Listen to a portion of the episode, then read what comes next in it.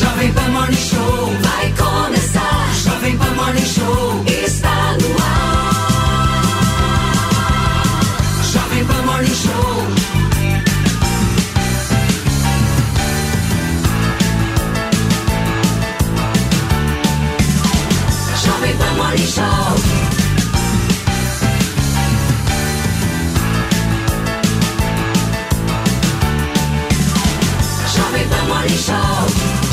Fala, minha excelência, bom dia, uma ótima quinta-feira para vocês que nos acompanham ao vivo aqui na programação da Jovem Pan. Vamos falar de guerra porque os bombardeios devem continuar nas próximas horas, gente, sem, sem trégua, sem cessar fogo. Inicialmente, para vocês entenderem, esse cessar fogo começaria hoje, mas o grupo terrorista Hamas não cumpriu um dos acordos com o Estado de Israel.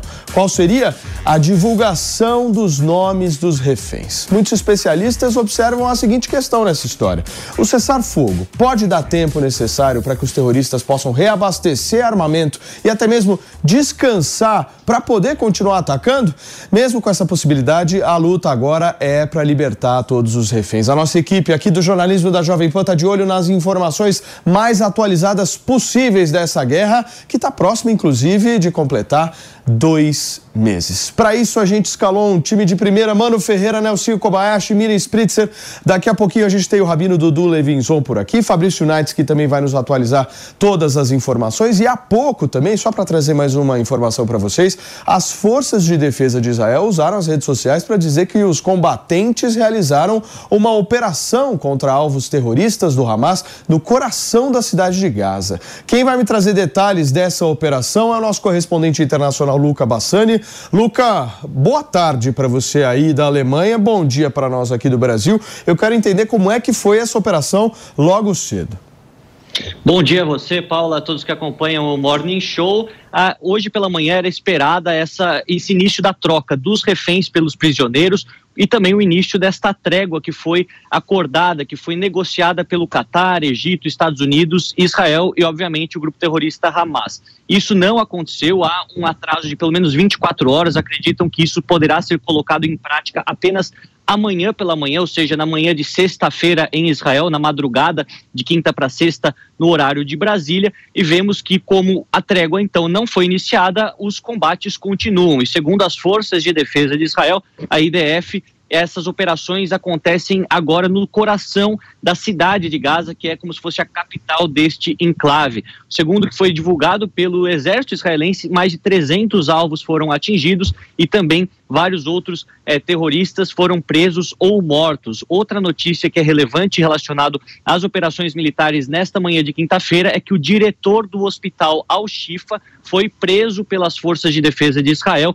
e, portanto, nós temos que ele será provavelmente eh, questionado, interrogado para que se descubra a real relação do hospital e de uma estrutura sanitária civil com as operações militares do Hamas. É uma questão ainda muito complexa, nós vemos muitos vídeos sendo divulgados pelo próprio exército de Israel nas redes sociais durante as últimas horas, além, é claro, de jornalistas tentando verificar essas informações é, minuto a minuto. Não é uma tarefa fácil, é uma guerra complexa que, como você bem disse, é, logo mais completará dois meses, enquanto que o balanço de mortos para o lado israelense é de 1.200 e do lado palestino é, são 14 mil pessoas, mais ou menos. Lembrando que esses dados são fornecidos pelo Ministério da Saúde do, é, dos territórios palestinos, que de fato é administrado pelo Hamas. Nós vamos ficar aqui acompanhando, vendo também se há alguma modificação ou algum adiantamento no processo de trégua, mas é, isso é bem pouco provável, já que os israelenses dizem que a falta de algumas assinaturas possibilitará o início desta trégua apenas amanhã pela manhã.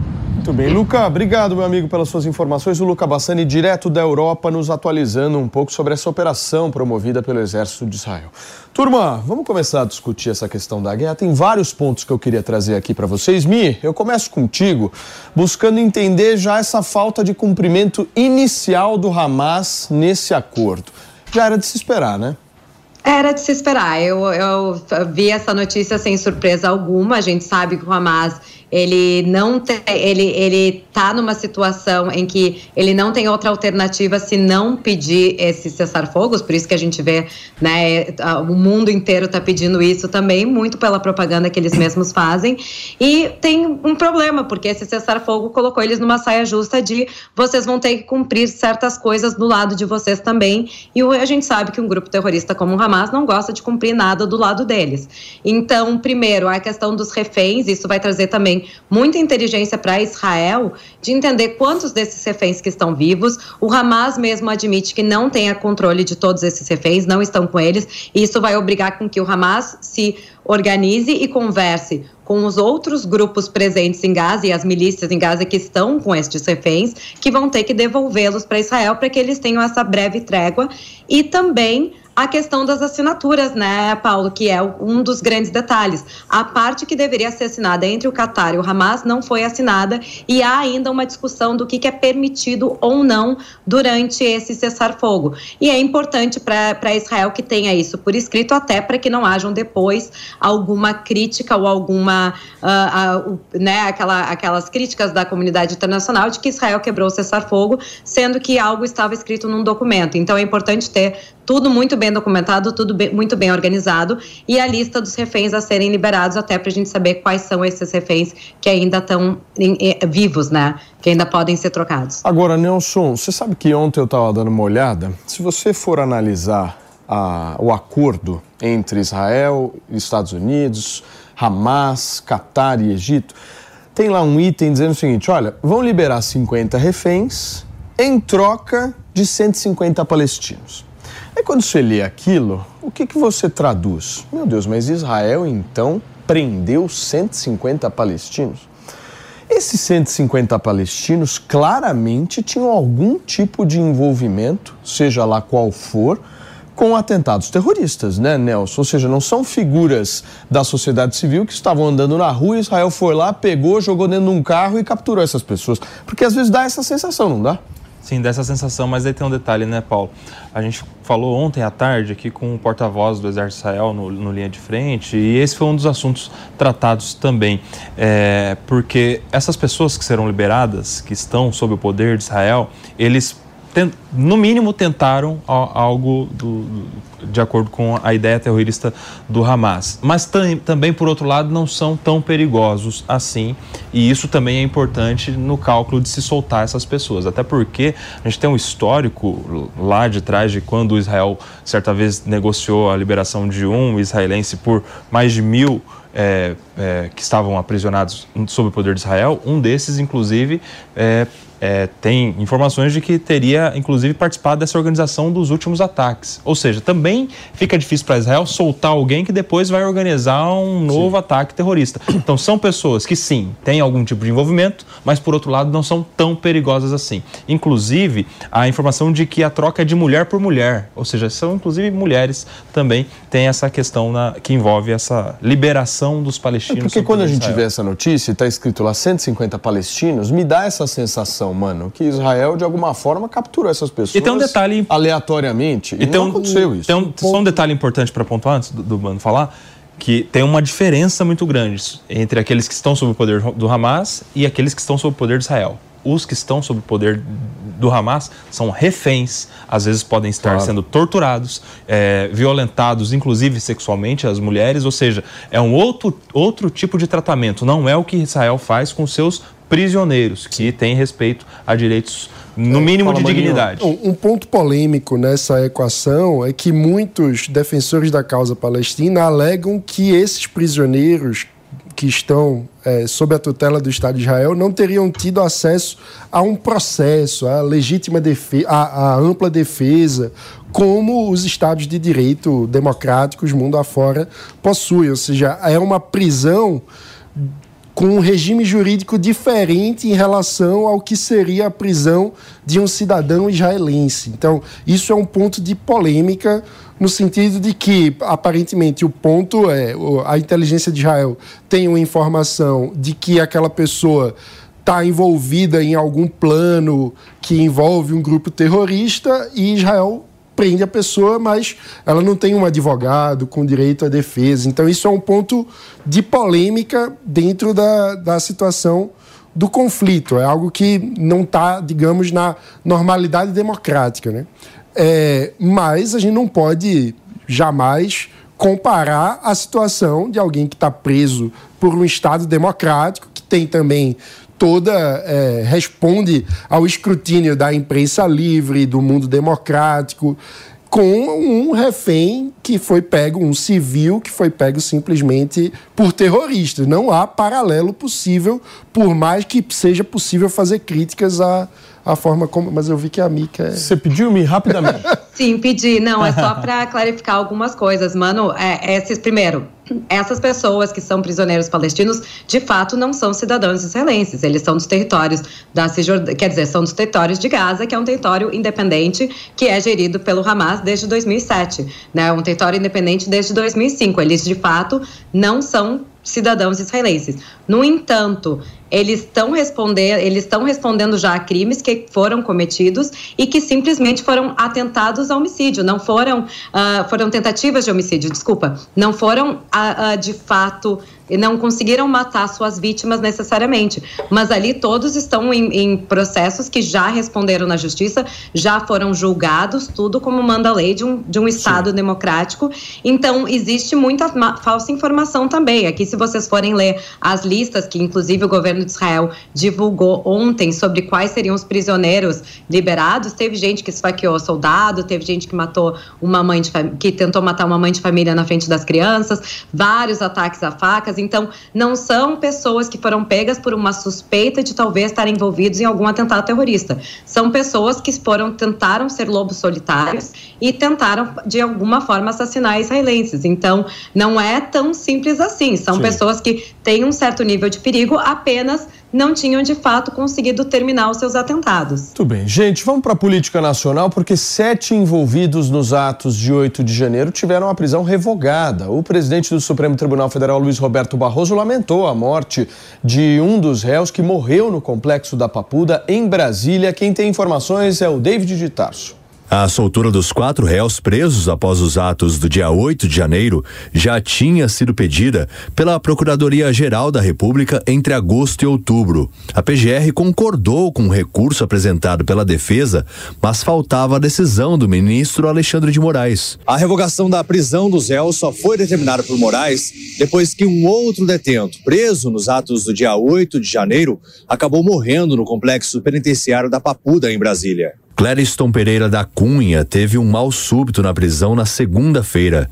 O presidente do STF, ministro Luiz Roberto Barroso, lamentou a morte de Clériston durante a sessão desta quarta-feira e afirmou que Moraes determinou a apuração do caso. Toda perda de vida humana, ainda mais quando se encontre sob custódia do Estado brasileiro, deve ser lamentada com sentimento sincero o ministro Alexandre de Moraes já determinou a apuração das circunstâncias em que se deu a morte de um cidadão brasileiro nas dependências da Papuda, ao que tudo indica por causas naturais. Citando números de mortes de detentos em penitenciárias de todo o país, Barroso destacou que, mesmo não ser de competência do Supremo Tribunal Federal, a situação dos presídios no Brasil, o STF acompanha a situação. As estatísticas revelam que morrem quatro pessoas por dia em presídios brasileiros. Em geral, de causas naturais, que todavia podem ser agravadas pelas condições carcerárias. Aliás, para enfrentar tais condições, o Supremo Tribunal Federal declarou o estado de coisas inconstitucional no sistema carcerário e a elaboração de plano para a melhoria das suas condições. Manifesto em nome do, Tribunal solidariedade à família do cidadão brasileiro que faleceu no presídio da Papuda no dia 20 de novembro de 2023. A administração do complexo penitenciário da Papuda, onde Clériston estava preso, terá de prestar informações ao Supremo sobre a morte dele. Muito bem, gente. Está aí a reportagem do nosso David de Tarso mostrando uma fatalidade absolutamente triste que aconteceu no nosso país, né? Sim. E não é apenas com os presos do 8 de janeiro que acontecem, né, Exato. Mano Como, como disse o próprio presidente do Supremo, o ministro Barroso, é, quatro brasileiros morrem por dia, né? No, então é uma coisa é, muito é muito grave e a gente não tem a informação precisa sobre a causa dessas mortes, né? Elas estão são ocasionadas pelas condições dos presídios, é provável que as más condições dentro do sistema carcerário prejudiquem, piorem a situação de saúde dos presos, o que é algo que não faz parte da pena prevista em lei e, portanto, não deveria acontecer. Para mim, esse tipo de situação deve nos levar a refletir sobre as condições de gestão do sistema carcerário. E eu sou um defensor da privatização dos presídios. A gente precisa assumir que o Estado brasileiro não consegue gerir com eficiência e qualidade o sistema prisional, que muitas vezes acaba ficando sob o controle do crime organizado. Para mudar isso, a gente precisa rever os modelos e testar é, métodos inovadores, o que a iniciativa privada pode ajudar a fazer com muito, de forma muito importante. Agora, o, o Nelsinho, você acha que é competência do Supremo isso? Eu queria muito te ouvir do ponto de vista jurídico. Esse fato evidencia o que a gente todo mundo já sabe, o Supremo não tem competência nem estrutura para julgar esses casos do dia 8. A competência já é muito discutida, a gente já falou muito sobre isso. O Supremo se entendeu competente com base em um princípio europeu que fala que a Corte deve proteger a própria Corte. Esse princípio não está na Constituição. E a Constituição que estrutura todo o sistema de competência jurisdicional no Brasil, se fosse para termos esse princípio valendo, o Constituinte teria colocado e não colocou. Então não é competência do Supremo julgar matéria penal de quem não tem foro privilegiado, foro por prerrogativa de função. Tanto não é que não tem estrutura para isso. É por isso que 11 ministros não têm condição de se deparar, se debruçar com petições de mais de mil réus que estão sendo agora processados e muitos outros ainda na fase de investigação dos atos do dia 8 de janeiro. A gente tem no Código de Processo Penal, Paulinho, uma, um, um, um norte muito importante. Réu preso tem prioridade na apreciação de suas petições. Ou seja, significa dizer que o Supremo não pode fazer mais nada, não pode julgar outra coisa, a não ser enquanto tiver algum pedido de alguém que esteja preso. Essa é a questão. E o Supremo tem condições de fazer isso? Se o Supremo for fazer como diz a lei, que é a prioridade do réu preso, o Supremo não vai decidir mais questões de constitucionalidade, não vai mais decidir é, os recursos que chegam lá para analisar também a questão de constitucionalidade, que é a sua, a sua missão constitucional de fato apreciar a Constituição e guardar a Constituição. Então, isso é um fato lamentável, de fato, a morte de alguém que já tinha um pedido para sua soltura, com manifestação no mesmo sentido de soltura também do Ministério Público Federal, da Procuradoria-Geral da República, que é o dono da ação penal e que estava sem apreciação. Claro que eu acredito que ninguém queira a morte de ninguém, mas é humanamente impossível alguém se debruçar sobre mil processos, é, como neste caso. Agora, uma dúvida, assim, ninguém, nem todos têm o conhecimento do Nelson do ponto de vista jurídico, certo, Mano Ferreira? Eu sou um deles. Acho que Miriam Spritzer também, porque gosta de uma série e um filme, certo, minha amiga? Agora, eu não consigo entender o seguinte, aí eu quero que vocês me expliquem. Os presos do 8 de janeiro estão presos desde aquela época aqui. E você percebe que a justiça é muito firme em relação a isso. Mas por muitas vezes eu não vejo a mesma firmeza nos casos de corrupção, por exemplo, que a gente viu acontecer no país. Por que, que acontece isso no Brasil? Por que, que a gente tem, por muitas vezes, uma justiça que não tem a mesma firmeza no que se refere à punição nesses casos específicos? E olha, quero deixar registrado, não estou aqui dizendo que os presos do 8 de janeiro são santos ou tiveram, tem que sair da cadeia. Não é isso que eu estou dizendo, pelo contrário. Estou dizendo o seguinte: no Brasil a gente viu muito corrupto é, cumprir pena em casa. Por que isso? Me expliquem, Nelson. Você tem a visão mais jurídica. Eu quero Miriam Spritzer, por favor. Eu vou estar tá, eu vou tá aqui inventando resposta, porque eu realmente não tenho conhecimento jurídico. A impressão que eu tenho. O Brasil, a gente sabe que cada caso é levado de uma forma diferente. Às vezes a justiça não consegue ser tão cega quanto deveria, porque depende da qualidade de quem contra, do, do advogado, de, do, de que cada um é possível consegue contratar e assim vai. Mas a impressão que eu tenho, pelo menos da forma dos Estados Unidos que a gente vê, quem fica preso é quem ainda tem risco de ou fugir ou de, de criar algum outro ato violento. E no caso que quem responde a pena em casa ou que tem a soltura até que seja julgado é quem não tem esse risco. Eu imagino que no Brasil deve ter alguma forma semelhante, mas também a questão do, do 8 de janeiro é muito para dar exemplo, né? A gente sabe que foi um caso extremamente complicado a nível jurídico, o Nelson vai poder explicar melhor, que é uma situação muito difícil de saber quem fez parte, quem não fez parte, quem organizou, quem só foi porque estava agitado no momento. Então, eu acredito que é um caso que o Brasil talvez não esteja tão acostumado a lidar. E aí, Mano Ferreira, me explica do ponto Olha, de vista político, qual é o fenômeno que acontece? Eu diria que é parte da grande ineficiência do Estado brasileiro. Nós temos um dos sistemas de justiça mais caros do mundo e mesmo assim não conseguimos prover o básico que um Estado democrático deve prover, que é segurança jurídica, que é fazer com que pessoas que cometem crimes semelhantes tenham penas semelhantes. Infelizmente, a igualdade perante a lei no Brasil ainda é um princípio constitucional abstrato, não é algo que a gente vê é, de fato na realidade do país. Então, é, isso precisa ser foco das discussões políticas. São muitos os fatores que levam a isso. O excesso de atribuições do Estado, a falta de é, sentir no bolso por aqueles que fazem parte do sistema de justiça. O que eu quero dizer?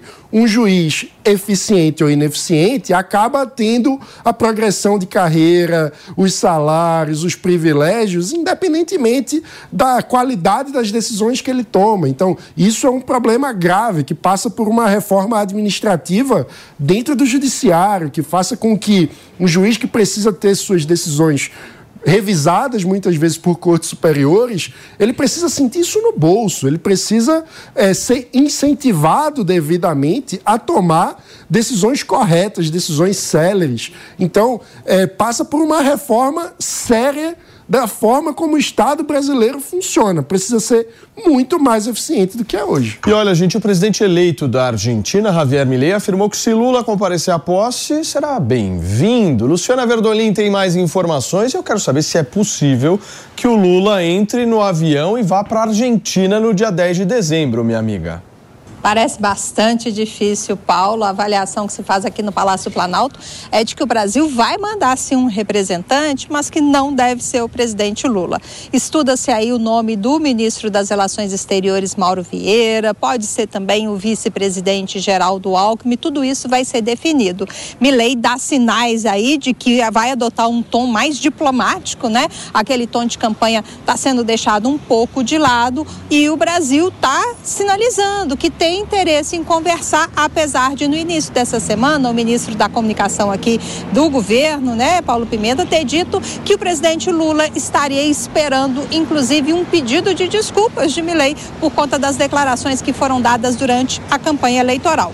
Se o presidente Lula não vai, quem está se preparando para ir é o ex-presidente Jair Bolsonaro, que já conversou com Milei por telefone, está preparando aí uma comitiva com governadores e também com parlamentares. Amanhã, inclusive, segundo nosso repórter aqui, Bruno Pinheiro, tem reunião com Milei para discutir esse assunto, como é que vai ser a posse, o tamanho é, da solenidade lá em Buenos Aires, na Argentina, próximo dia 10 de dezembro.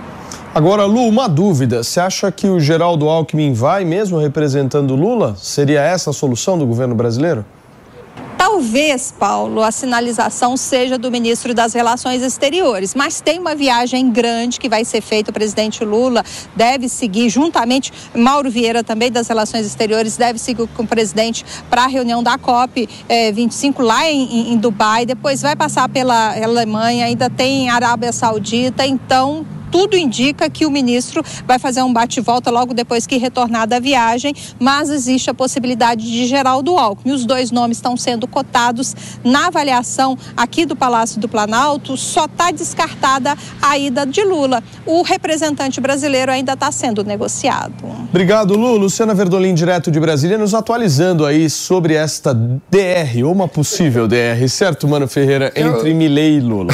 Eu acho que temos uma boa notícia. Temos visto o Milley fazer gestos de um presidente adulto, né? um presidente responsável que está desarmando o palanque e se tornando chefe de Estado. Ele cumprimentou, por exemplo, de forma especial a sua santidade, o Papa Francisco, a quem durante a campanha ele havia é, xingado. Ele agradeceu também uma mensagem, uma carta enviada pelo é, presidente da China. Então, também agradecendo e dizendo que vai ser muito bom fazer negócio com a China, etc. Ou seja, a gente está vendo agora um processo de moderação do Milley, que é uma boa notícia, ou seja, a parte mais é, histriônica, mais radical, mais é, canastrona, assim, com promessas é, impossíveis, aparentemente ele está deixando de lado e está adotando uma postura responsável, pragmática e adulta. Agora, o Milley vai causar problema pro Lula, hein, Nelson? Vai. Imagine quatro anos, três anos aí, Milley e Lula. Vai ser notícia todo dia. Mas eu acho que ele vai ser mais proble problema pro Lula exatamente se ele adotar essa linha mais moderada. Porque o Lula não tem o que fazer, né? Não tem o que criticar. Mas me, eu, ouvindo agora o Mano falar, me, me, me gera uma dúvida, né? Será que o Milley era um personagem na campanha? Ou será que ele, de fato, refletiu e está agindo com inteligência, estratégia política? Essa, essa, esses últimos atos dele, o encontro com o presidente Alberto Fernandes, as manifestações a respeito da China e do Brasil também, já mostram inclusive outras diferenças dele com o Bolsonaro, né? Porque ele, diferentemente do presidente Bolsonaro, ele está mostrando uma, uma viabilidade para o diálogo muito maior, em especial nos primeiros dias de eleito. Ou seja, isso já vai mostrando que assim, gente, nós teremos outro Milley presidente, é. diferente do Milley que Quem confirmou a presença foi o Tarcísio, né? também claramente tem um símbolo político aí ah, na sim. história do Tarcísio querer ir para a Argentina. Né? Miriam Spritz, você quer falar sobre isso?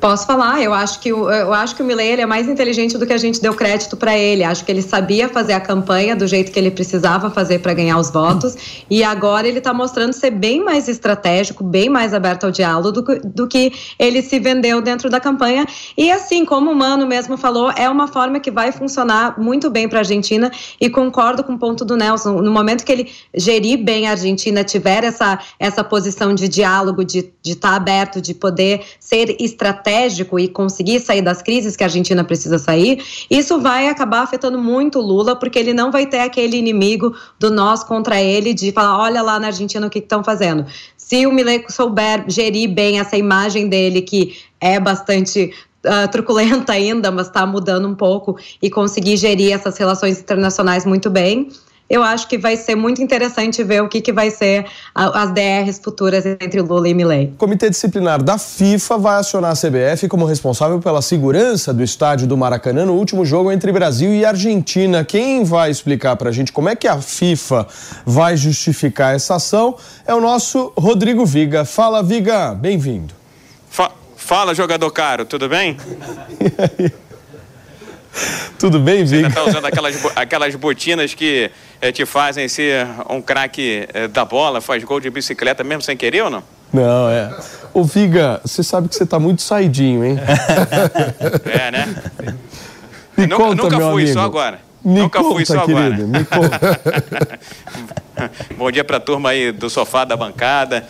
Um grande abraço especial para você, Paulo, para o nosso ouvinte, espectador, internauta desse Morning Show. Não poderia ser diferente, né? Afinal de contas, a organização do evento que evento, né? Brasil e Argentina. É para a gente estar tá falando sobre é, gols, sobre, quem sabe, o renascimento do Brasil nas eliminatórias, ou sobre uma jogada brilhante, um gol de bicicleta como o seu, viu, é, meu caro Paulo, de Lionel Messi, que teve a sua última passagem, provavelmente, pelo Maracanã, mas desde a última terça-feira só falamos de briga, de confusão, de problemas na organização. Inclusive, oito pessoas foram detidas e uma mulher argentina está presa aqui no Rio de Janeiro, acusada de injúria, de racismo, por ter se referido a uma funcionária do Maracanã como pedaço de macaco. Pois bem, tudo isso no bojo do âmbito daquela confusão que aconteceu antes do início da partida, que é tida como um dos maiores clássicos de todo o planeta entre Brasil e Argentina no estádio do Maracanã, que estava lotado nitidamente. Brasileiros e argentinos não poderiam estar misturados como estavam naquela ocasião por conta de episódios anteriores, briga entre torcedores de Fluminense e de Boca Juniors, ação da polícia na Praia de Copacabana antes da final da Libertadores. Já tinha tido briga também entre tricolores e torcedores do Argentino Júnior. Enfim, era uma bomba sem pino pronta para explodir. E decidiram misturar as duas torcidas. Não sei se foi o chamado Viu Metal, a ganância que fez com que os argentinos se misturassem aos brasileiros e vice-versa. Pois bem, o Comitê Disciplinar da FIFA vai analisar, através de um processo disciplinar, se pune ou não a sua filiada. No caso, filiada da FIFA é a Confederação Brasileira de Futebol pelas falhas na organização do evento. O que, que no limite pode acontecer, meu caro Paulo, 20 espectadores internautas desse Morning Show? Multa pecuniária, aquela que dói no bolso, 55 mil reais. Como se diz popularmente, para a CBF é dinheiro é, de pinga. Pode, no limite, no extremo, o que eu acho, o melhor, eu tenho certeza que não vai acontecer, perda de pontos ou banimento da competição das eliminatórias, que seria uma punição intermediária. O Brasil jogar em estádio neutro e ou jogar eh, sem torcida em um compromisso futuro eh, das eliminatórias para a Copa do Mundo eh, de 2026. Meu caro Paulo, presidente da FIFA Gianni Infantino até foi às redes sociais para se manifestar e disse o seguinte: jogadores Estou aqui com a nota dele. Torcedores, funcionários e dirigentes precisam estar seguros e protegidos para jogar e apreciar o futebol e pediu também para que as autoridades competentes garantam que isso seja eh, respeitado em todos os níveis, em todos os aspectos. Eu sou muito descrente com relação ao momento vivido pela seleção brasileira, viu, meu caro Paulo? Por isso que eu acho que o Brasil, do jeito que a coisa anda, vai para a Copa de 2026 acompanhar Mickey Pateta, Pato Dono de Companhia nos Estados Unidos, a Tundra no Canadá e também é, aquilo que sobrou dos Aztecas no México, viu, meu caro Paulo? Obrigado, Viga. Valeu pelas suas informações. O Viga nos Conhece atualizando. a Tundra, Paulo? Na Tundra eu nunca conheci. Nunca tive essa oportunidade. O que, que é a Tundra, o Viga? É uma vegetação típica de temperaturas extremamente baixas. Ah, é uma ge- vegetação típica é, do Canadá, aquele lado oeste do Canadá que é pouco habitado. É o lugar onde não dá pra usar indumentária bermuda, né, Vitor? Que interessante. Escuta, senhores, como é, É, que vocês veem essa matou- postura, hein? O que, que foi, Viga? Matou a aula de, geogra... Matou a aula de geografia, por favor. É, recorra novamente aos alfarrábios. Tchau, Viga. Viga hoje tá que tá, hein? Nelson Kobayashi, me explica uma coisa. Conheço o Pontal do Paranapanema, ô Paulinho. Conheço. Não vamos falar de tundra aqui, vamos falar de FIFA. Eu quero entender se faz algum sentido condenar apenas a CBF por isso. Eu acho que tem um tipo de responsabilidade que é apenas a CBF, que é do ponto de vista da instituição é, esportiva ligada à FIFA. E tem a sua punição administrativa, um alerta, uma advertência, o que quer que seja.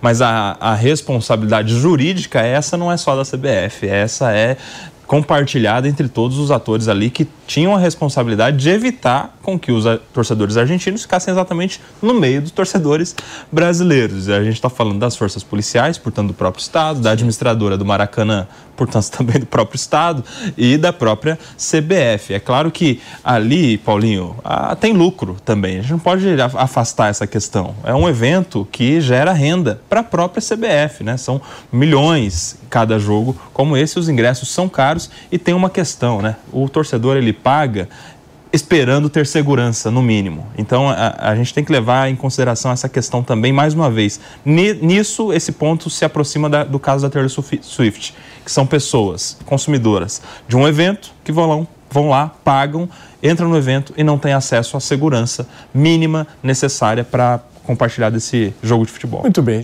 E aqui com a gente no sofá do Morning, o Rabino Dudu Levinzon, mais uma vez aceitando o nosso convite. Obrigado, Rabino. Obrigado, Por Paulo. estar participando mais uma vez aqui com a gente. Escuta, vamos falar desse acordo, Israel e o grupo terrorista Hamas, com base no que você acredita que esses reféns mesmo serão libertados? Tá, em primeiro lugar, é, bom dia a todos da bancada, bom dia telespectadores. Eu sempre gosto de lembrar que é um prazer para mim poder estar aqui com vocês. Já assistia muito Morning antes de começar a ser chamado, então é gostoso você, você vir num lugar que você já, já apreciava, justamente pela neutralidade, pela diversidade de opiniões. É, eu vim aqui algumas vezes e a gente falou sobre negociar com terroristas. E não dá para negociar com terroristas, Israel sabe muito bem disso. No caso presente, não havia nenhuma outra eh, possibilidade, né? porque temos os reféns, mais de 240 reféns. Então, a única forma é tentar negociar com terroristas, mesmo sabendo que eles podem não cumprir os acordos. A gente tem esperança que eles vão cumprir. A grande polêmica em Israel, eu não sei se foi eh, conversado aqui, que é uma conversa é, muito, muito difícil, né? Porque nós temos cidadãos de Israel, quase todos, que conhecem alguém diretamente ou indiretamente que, que está lá sequestrado.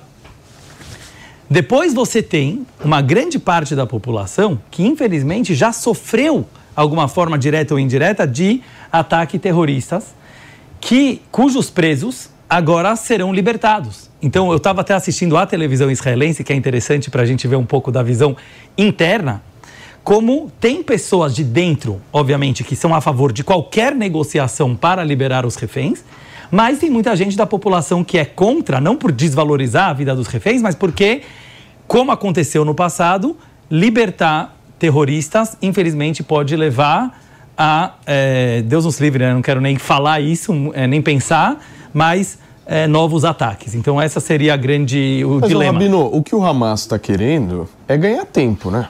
Concordo. Está mais do que claro. Precisam ganhar tempo para tentar se recuperar, se reabastecer, porque asfixia... o Israel foi asfixiando o grupo terrorista Hamas nesses quase 60 dias aí de guerra. A gente viu claramente uma vitória militar de Israel. É. Então, esse acordo ele também não pode ser compreendido como algo que não beneficia o Hamas. Beneficia sim. Beneficia. Muita gente está dizendo que na questão é, do objetivo do Hamas, é duro para mim falar isso, eles venceram. Porque eles não têm nenhum objetivo de realmente achar que um dia vai conseguir tirar Israel de lá ou ganhar do exército de Israel. Eles queriam sujar o nome de Israel na mídia, e, e, conseguiram, né, parcialmente pelo menos, e também, obviamente, fazer aquele ataque terrível do 7 de outubro que eles também é, conseguiram. Tudo o resto é lucro para eles. Então, assim, muita gente em Israel também é contra esse cessar-fogo. Eu acho importante, né, para a nossa audiência ouvir. Não porque acha que precisa Deus nos livre é causar mais mortes ou continuar essa guerra, mas, como o Paulo bem falou, para um terrorista, a única coisa que realmente tem valor é ganhar tempo. Existe um conceito, desculpa trazer aqui, mas eu quero trazer um conceito místico da Cabala, que é a parte é, mais profunda do judaísmo, que fala assim: o mal ele só existe quando ele ganha tempo. Por exemplo, né, a saída do povo judeu da escravidão do Egito. Está escrito que ela foi rápida. Ela não foi devagar, ela foi rápida. Por que, que a rapidez ela é importante? Porque sempre que você dá tempo, o mal ele ganha força. É um conceito filosófico que daria para a gente aplicar aqui. Nós não sabemos exatamente como, mas quando o Hamas ele ganha tempo no cessar-fogo, ele se alimenta de alguma forma que nós não conhecemos e aí eles continuam existindo. Por isso, muita gente em Israel também é contra o cessar-fogo porque acha que precisa, de uma vez por todas, é, aniquilar é, pelo menos essa parte do Hamas que se encontra na, na faixa de Gaza. Quer falar, Maninho? É, um ponto que a gente trouxe já é que também não se sabe quantos reféns estão de fato sob o controle do Hamas. Então, é, eu queria ouvir um pouco do Rabino sobre isso. Como que é essa divisão? Porque foi o Vamos só receber quem nos acompanha pelo rádio. Mano, para você que sintonizou nesse momento aqui na programação da Jovem Pan, a gente está repercutindo esse acordo entre Hamas e Israel para a libertação dos reféns, que deve acontecer amanhã. A gente está acompanhando, trazendo maiores informações e recebendo aqui o Rabino Dudu Levinson. Então, a minha dúvida é a seguinte: o Hamas foi o grupo responsável pelos atentados do dia 7, foi o Hamas que entrou em Israel e sequestrou os reféns. Mas agora há informação de que nem todos estão sob o controle do Hamas. Isso significa uma estratégia deliberada do Hamas de pulverizar onde estão os reféns, ou isso significa um conflito interno entre terroristas? Ou seja, o pessoal que comandou o atentado, de alguma forma, perdeu o controle de parte dos reféns, e isso mostra uma fragmentação é, do terrorismo. O, o, como interpretar essa divisão da, da, do controle dos reféns? Deixa eu emendar, o, o, Rabino. O fato de Israel, de Israel não ter, é, aliás, do Hamas não ter apresentado a lista dos reféns, pode significar que eles sequer tenham essa lista? É, Para responder a pergunta dos dois, é, me permitam começar com uma frase do Talmud, que ela é muito famosa, ela é muito importante, ela inclusive aparece no fim daquele filme é, Best, né, como chama, é, ganhou tantos Oscars, a lista de Schindler, que fala: todo aquele que salva uma alma humana salvou o mundo inteiro. Essa é a base do judaísmo e quem conhece o judaísmo, tanto pessoas mais religiosas ou menos religiosas, sabe que isso é um valor judaico. Por que, que eu estou trazendo aqui? Porque eu acho, mano, que sim é parte da estratégia do Hamas conhecendo a valorização em Israel de cada vida, em alguns casos até mais importante do que ganhar a guerra é salvar uma pessoa, o que eu não vejo, é, me, me, corrijam se eu estiver errado, mas eu nunca vi isso em nenhuma outra guerra, em nenhuma outra estratégia de guerra, é, sequestrar pessoas achando que o outro lado vai perder a guerra ou vai ceder por causa de um ou outro e, e até mesmo 200 sequestrados. Então, essa filosofia judaica, ela foi levada em conta, na minha opinião, pelo Hamas, sabendo a polêmica que isso geraria dentro das famílias de Israel, todos a favor da vida, mas pensando o que é mais a favor da vida, negociar esses reféns ou, infelizmente, entre aspas, desistir deles para poder é, ganhar a guerra. Então, eu diria né, que tem uma mistura dos dois. Tem a estratégia do Hamas, que eles realmente espalharam esses reféns, não deixaram eles em conjunto, para dificultar a devolução. Mas como nós sabemos, todas as milícias e todas as máfias, elas brigam entre si, elas se matam entre si mais do que os seus inimigos. Então esses grupos lá presentes, como o Hamas, o Estado Islâmico, entre outros menores, que a gente nem fala o nome, mas tem outros menores, eles podem estar até brigando entre si por poder é, desses reféns. Agora, sim, uma visão é otimista, né? Vamos ver, amanhã é, a gente vai começar a ver isso aqui na prática. Mas eu acho que, se Deus quiser, vai dar certo, né? Vamos tentar é, rezar e orar para que tudo dê certo e que realmente eles comecem a devolver, pelo menos devagar, eles falaram que vão devolver 10 por dia, e isso seja uma boa, uma boa estratégia. É, qual que era a tua pergunta, Paulo? Pode ser que eles não tenham a lista dos, dos reféns. É, eu, eu imagino, Controlado. minha opinião, que eles não têm. Porque a forma bagunçada né, que foi feito o ataque no 7 de outubro, que você vê que eles foram levando em moto, levando em caminhão, é, levando nas costas. Quer dizer, não foi uma coisa né, organizada. Acho que nem daria para fazer um sequestro organizado. Então, eu não imagino que eles tenham essa lista de forma tão é, organizada. Mas será que seria interessante para eles divulgar essa lista? Eu tenho dúvidas. Porque no momento em que você está divulgando lista, você está divulgando informação. Você pode fazer diversas ligações, Rabino, em relação a isso, do porquê que foram essas pessoas. Você vai, você vai abrindo buraco, vai cavando, cavando. E, não é interessante para eles. Ou não, Mi?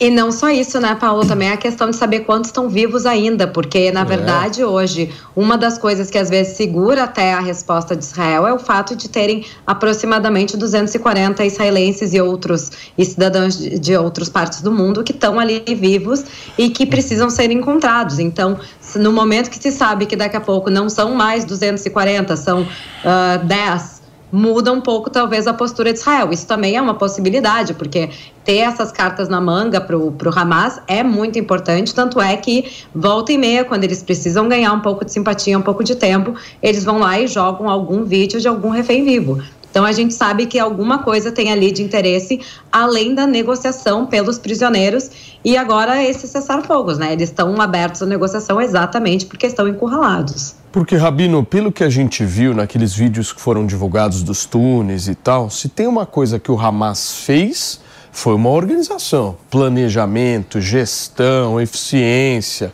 Os caras a gente fizeram. Viu até ponto, né? Ponto de quem estava fazendo a ronda num quadro, num, num, dos túneis que, que o exército de Israel conseguiu é, tomar controle e produziu imagens. Então, é meio contraintuitivo você pensar que um grupo que organizou rondas e está fazendo aqui a escala de uhum.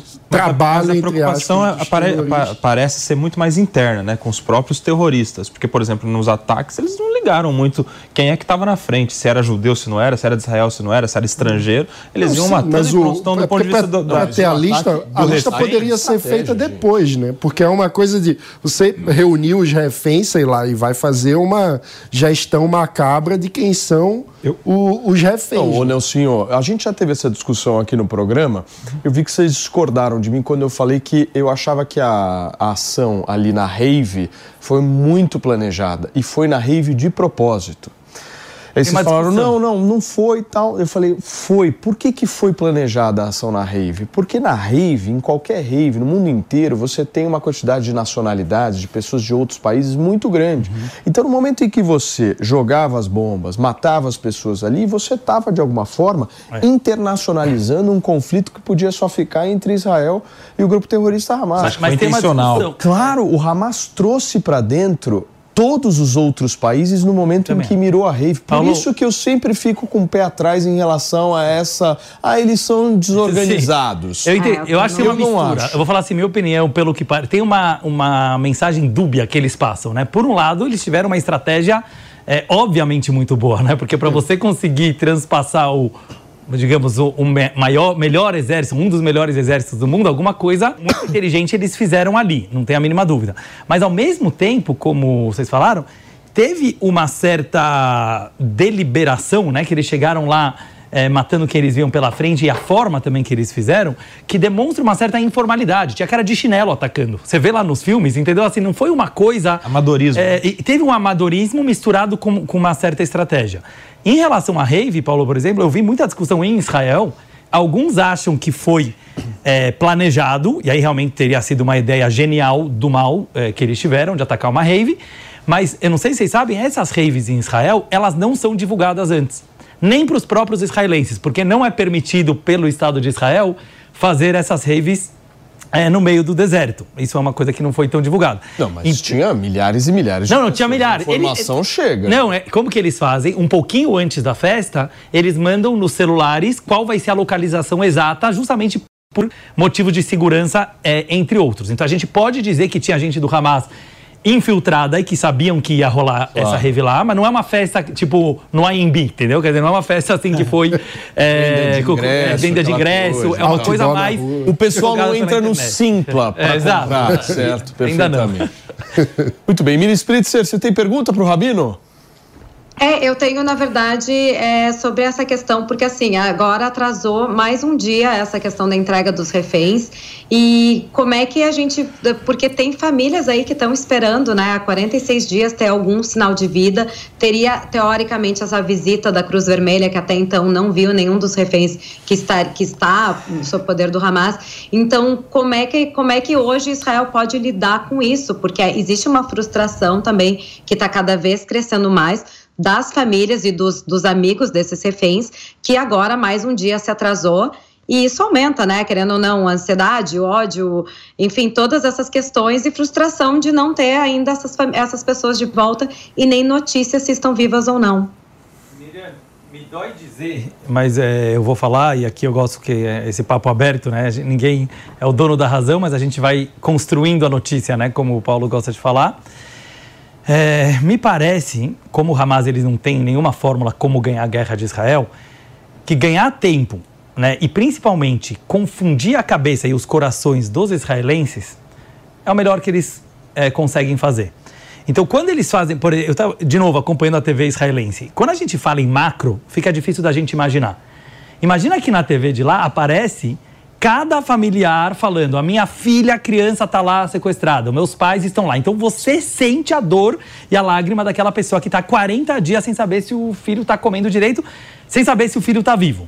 Um dia para essas pessoas, Miriam, é uma coisa Uma assim, e não, é uma eternidade que não dá para imaginar, porque são mães e pais que estão eles há 40 dias sem comer e sem dormir e só andando pelas ruas, né, fazendo passeata. Então, de novo, a valorização é, do ser humano em geral pela vida, mas que a gente vê isso aqui muito claro em Israel, é algo que o Hamas está sabendo mexer psicologicamente, infelizmente, muito bem. Então, assim, Miriam, espero que eu esteja errado, né? Espero que foi um atraso casual, mas fica parecendo que eles estão torturando o- a psique dos israelenses através desse tipo de notícia, porque estava todo mundo super animado com a liberação. Gera expectativa reféns, para gera gerar frustração. Exatamente. Aí vai lá e fala, não, é só amanhã, né? Quer dizer, por que, que demorou um dia a mais? Conforme prometido, vamos lá, gente. Prestem atenção nisso que eu vou falar agora. O líder máximo do primeiro comando da capital, Williams Herbas Camacho, mais conhecido como Marcola por todos, vai ser transferido da Penitenciária Federal de Brasília para uma outra unidade de segurança máxima. Por motivos de segurança, a Secretaria Nacional de Políticas Penais não divulgou o novo endereço do chefe da facção e nem a data da transferência. A medida acontece após o setor de inteligência das penitenciárias federais identificar um plano em andamento para sequestrar e e matar policiais penais federais. Os servidores seriam usados como uma moeda de troca em uma possível negociação pela libertação da cúpula da facção que cumpre pena em Brasília. Para a gente falar sobre esse assunto com exclusividade, você só vê isso aqui na Jovem Pan.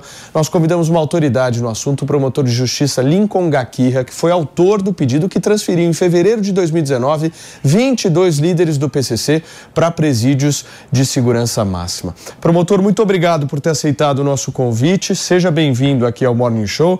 Eu gostaria que o senhor pudesse nos explicar um pouco melhor do que vocês descobriram, qual seria esse plano do PCC.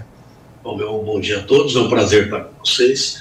É, na verdade, são informações de inteligência é, que são trocadas aí diariamente entre o Ministério Público, entre as polícias e, sobretudo, com a inteligência da Secretaria Nacional de Políticas Penais, o SENAPEM. Né? E essas informações dão conta de que há um plano, continua aí em andamento, um plano é, para tentar resgatar o, o Marcola e outros uh, detentos, mas sobretudo o Marcola, é, e que se esse plano de libertação do Marcola, é, de, de resgate do Marcola não, não, não, fosse bem sucedido, eles poderiam tentar é, um plano B, né, por assim dizer, que seria aí o sequestro aí de, de autoridades e atentados mesmo contra autoridades ou contra diretores e servidores do CEAPEM, aí em Brasília, né? Para com isso tentar aí forçar aí uma liberação indevida do Marcola, é, é, é, com, em razão desse suposto sequestro ou mesmo é, de algum atentado contra alguma autoridade aí em Brasília. Muito bem. Nelson Kobayashi, fica à vontade para perguntar para o promotor. Doutor Lincoln, um prazer falar com o senhor, muito bom dia. Ah, o senhor talvez seja o, o, a maior autoridade em relação ao combate ao crime organizado no país. Não é a primeira vez que o senhor e a sua equipe, o seu trabalho, descobre um plano não só de matar policiais, mas de fuga de presídios. A gente já teve outros episódios, inclusive de repercussão nacional. A própria descoberta do plano para atacar o senador e juiz Sérgio Moro também saiu das, das suas investigações.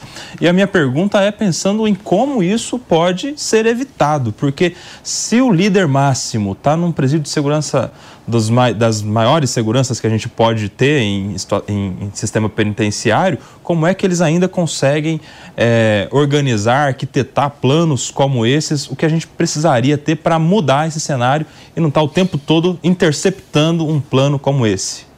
Olha, essa é uma situação bastante difícil, porque a gente está falando uma, da maior organização criminosa aqui da América do Sul. Eu considero já uma organização do tipo mafiosa, aí cerca de 40 mil integrantes no Brasil, mais no América do Sul e no mundo. E essa organização, ela tem agido de maneira terrorista, né? Veja que em 2006 eles é, deram mostra disso, é, paralisando praticamente a, a, cidade de São Paulo, né? É, com aqueles ataques contra as forças de, de, segurança. E agora não é diferente. Agora, com relação a evitar né, essa, essa, essa ação criminosa desses, desses bandidos, Uh, primeiro, a gente tem que também destacar que a inteligência, o setor de inteligência está funcionando. Tá? É, tanto a inteligência penitenciária da Senapem, como a, inteligência das polícias do Ministério Público de São Paulo. A gente conversa diuturnamente, trocamos informações, e esses planos, né, plano de resgate, pega uma cola, é, tem mais de 300 anos de cadeia para cumprir, né, certamente não, é, não há outra expectativa senão tentar ser libertado. E isso não vai parar agora, evidentemente, tá? E a, o fato de eles estarem no, sistema federal não impede totalmente a comunicação, porque eles têm atendimento de advogado, têm atendimento do familiar também, né? Eles conseguem passar aí mesmo de maneira codificada esse tipo de ordens. O que a gente tem que fazer agora é, é trocar essas informações de maneira integrada, como nós estamos fazendo, para evitar que esses planos aí venham a, a a, a serem executados. Lembrando que nós já tivemos aqui no estado de São Paulo o assassinato de um juiz de direito, né, de execução, o doutor Antônio Machado Dias. E hoje, então, é, é, são planos né, que, se ele não conseguir resgatar, tentariam impor terror ao Estado.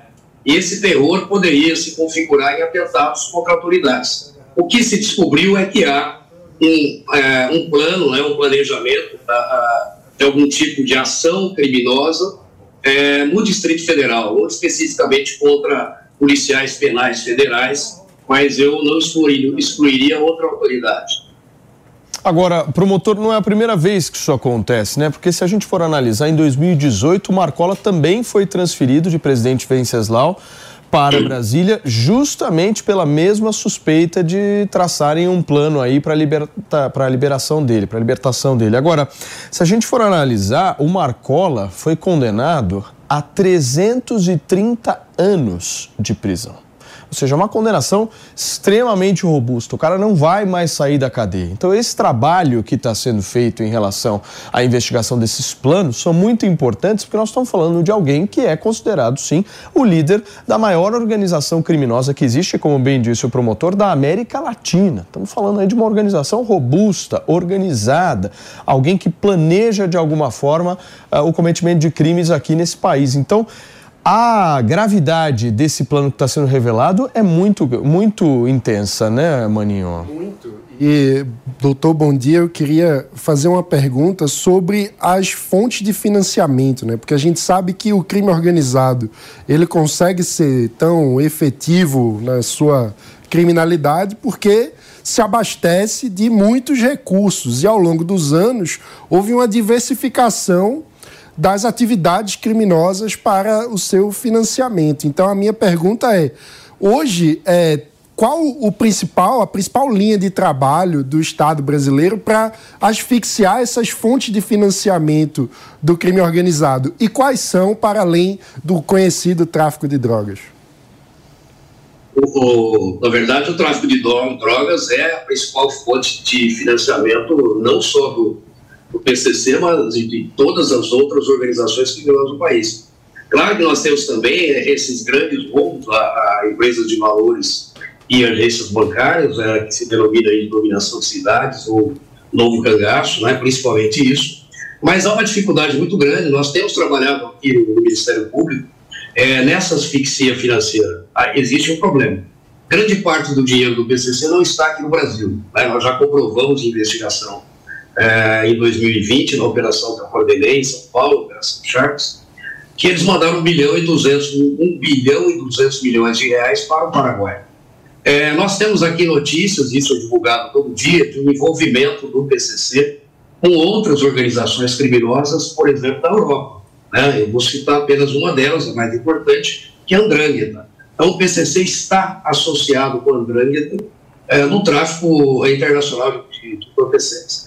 Acontece que esse dinheiro, inclusive para os italianos e para os europeus, hoje é um desafio, né? Nós seguimos no caminho do dinheiro, nós estamos trabalhando nisso, com cooperação internacional, inclusive.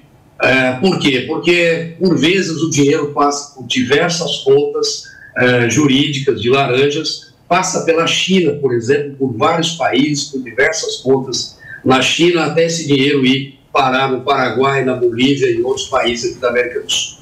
Então, a gente não vai conseguir essa asfixia financeira se não tiver essa, essa ação integrada né, das polícias federal e das polícias estaduais, isso é muito importante, e os ministérios públicos. Integrada também é, com as polícias né, da Europa e aqui da América do Sul. A gente está tratando é, de uma organização criminosa que hoje tem tentáculos no mundo todo, né, no mundo todo. E os contatos não são só com italianos, da, da máfia da Andrangheta, é, da Camorra e outras, mas também é, com a, a, máfia serva, sérvia, é, com albaneses, é, com nigerianos, né, africanos. Então a gente precisa realmente de uma ação é, mais incisiva do, do governo né, brasileiro, no sentido dessa, desse apoio internacional, inclusive, é, para que a gente consiga essa asfixia financeira. Agora, promotor, essa informação que o senhor trouxe aqui para a gente é estarrecedora. Um né? bilhão de reais. 40 mil membros o PCC possui aqui nesse país. A gente aqui é discutindo nesse programa por muitas vezes a guerra entre Israel e o grupo terrorista Hamas. Estamos falando do Hamas que tem 30 mil membros. Ou seja, a gente está falando aqui que existe uma organização criminosa no Brasil que é maior do que o Hamas. Vocês têm noção do que, que é isso que o promotor acaba de dizer? Inacreditável esses dados que o Lincoln Gakir, nosso convidado aqui, nos passou. Promotor, muito obrigado, viu, pela tua participação e parabéns pelo seu trabalho. Muito honra quem paga imposto nesse país. Obrigado, foi um prazer participar com vocês. Valeu. Gente, olha, o nosso queridíssimo Vitor Brown preparou uma reportagem com um resumo das últimas 24 horas da guerra entre Israel e o grupo terrorista Hamas e a gente acompanha agora. Nesta quinta-feira, ataques aéreos israelenses atingiram o norte da faixa de Gaza. Enquanto isso, o cessar-fogo é adiado devido a detalhes de última hora da lista de reféns. O Conselho de Segurança Nacional de Israel informou em um comunicado que a liberação de reféns não vai começar antes desta sexta-feira. O acordo entre Israel e Hamas prevê o resgate de 50 reféns do grupo terrorista em troca da libertação de 150 palestinos mantidos como prisioneiros pelos israelenses. O trato foi oficializado nesta quarta-feira e também prevê uma pausa temporária no conflito. No acordo ficou estabelecida uma trégua de quatro dias para que 50 mulheres e crianças com menos de 19 anos, feitas reféns pelo Hamas, sejam libertadas em troca de 150 mulheres e adolescentes palestinos detidos em Israel. Cerca de 190 reféns israelenses podem permanecer nos cativeiros do Hamas após a trégua de quatro dias, apesar de Israel prometer um dia a mais de trégua para cada 10 reféns soltos nos dias seguintes. Corinthians. O primeiro-ministro israelense Benjamin Netanyahu disse que a Cruz Vermelha terá permissão para visitar os reféns restantes em Gaza como parte da trégua de quatro dias acordada entre Israel e o Hamas. Por sua vez, Israel libertaria pelo menos 150 prisioneiros palestinos e permitiria mais ajuda humanitária ao território costeiro após mais de seis semanas de guerra. O acordo alcançado não incluirá a libertação de assassinos e permite que representantes da Cruz Vermelha visitem os cativos e lhes entreguem medicamentos. Ouvi algumas pessoas refutarem isso. A Cruz Vermelha afirmou que não tinha ouvido falar disso. Então está aqui a cláusula explícita. A Cruz Vermelha terá permissão para visitar os cativos restantes e fornecer-lhes os medicamentos necessários. E espero que a Cruz Vermelha faça o seu trabalho. Um vídeo divulgado pelo exército de Israel mostra o túnel em um hospital de Gaza.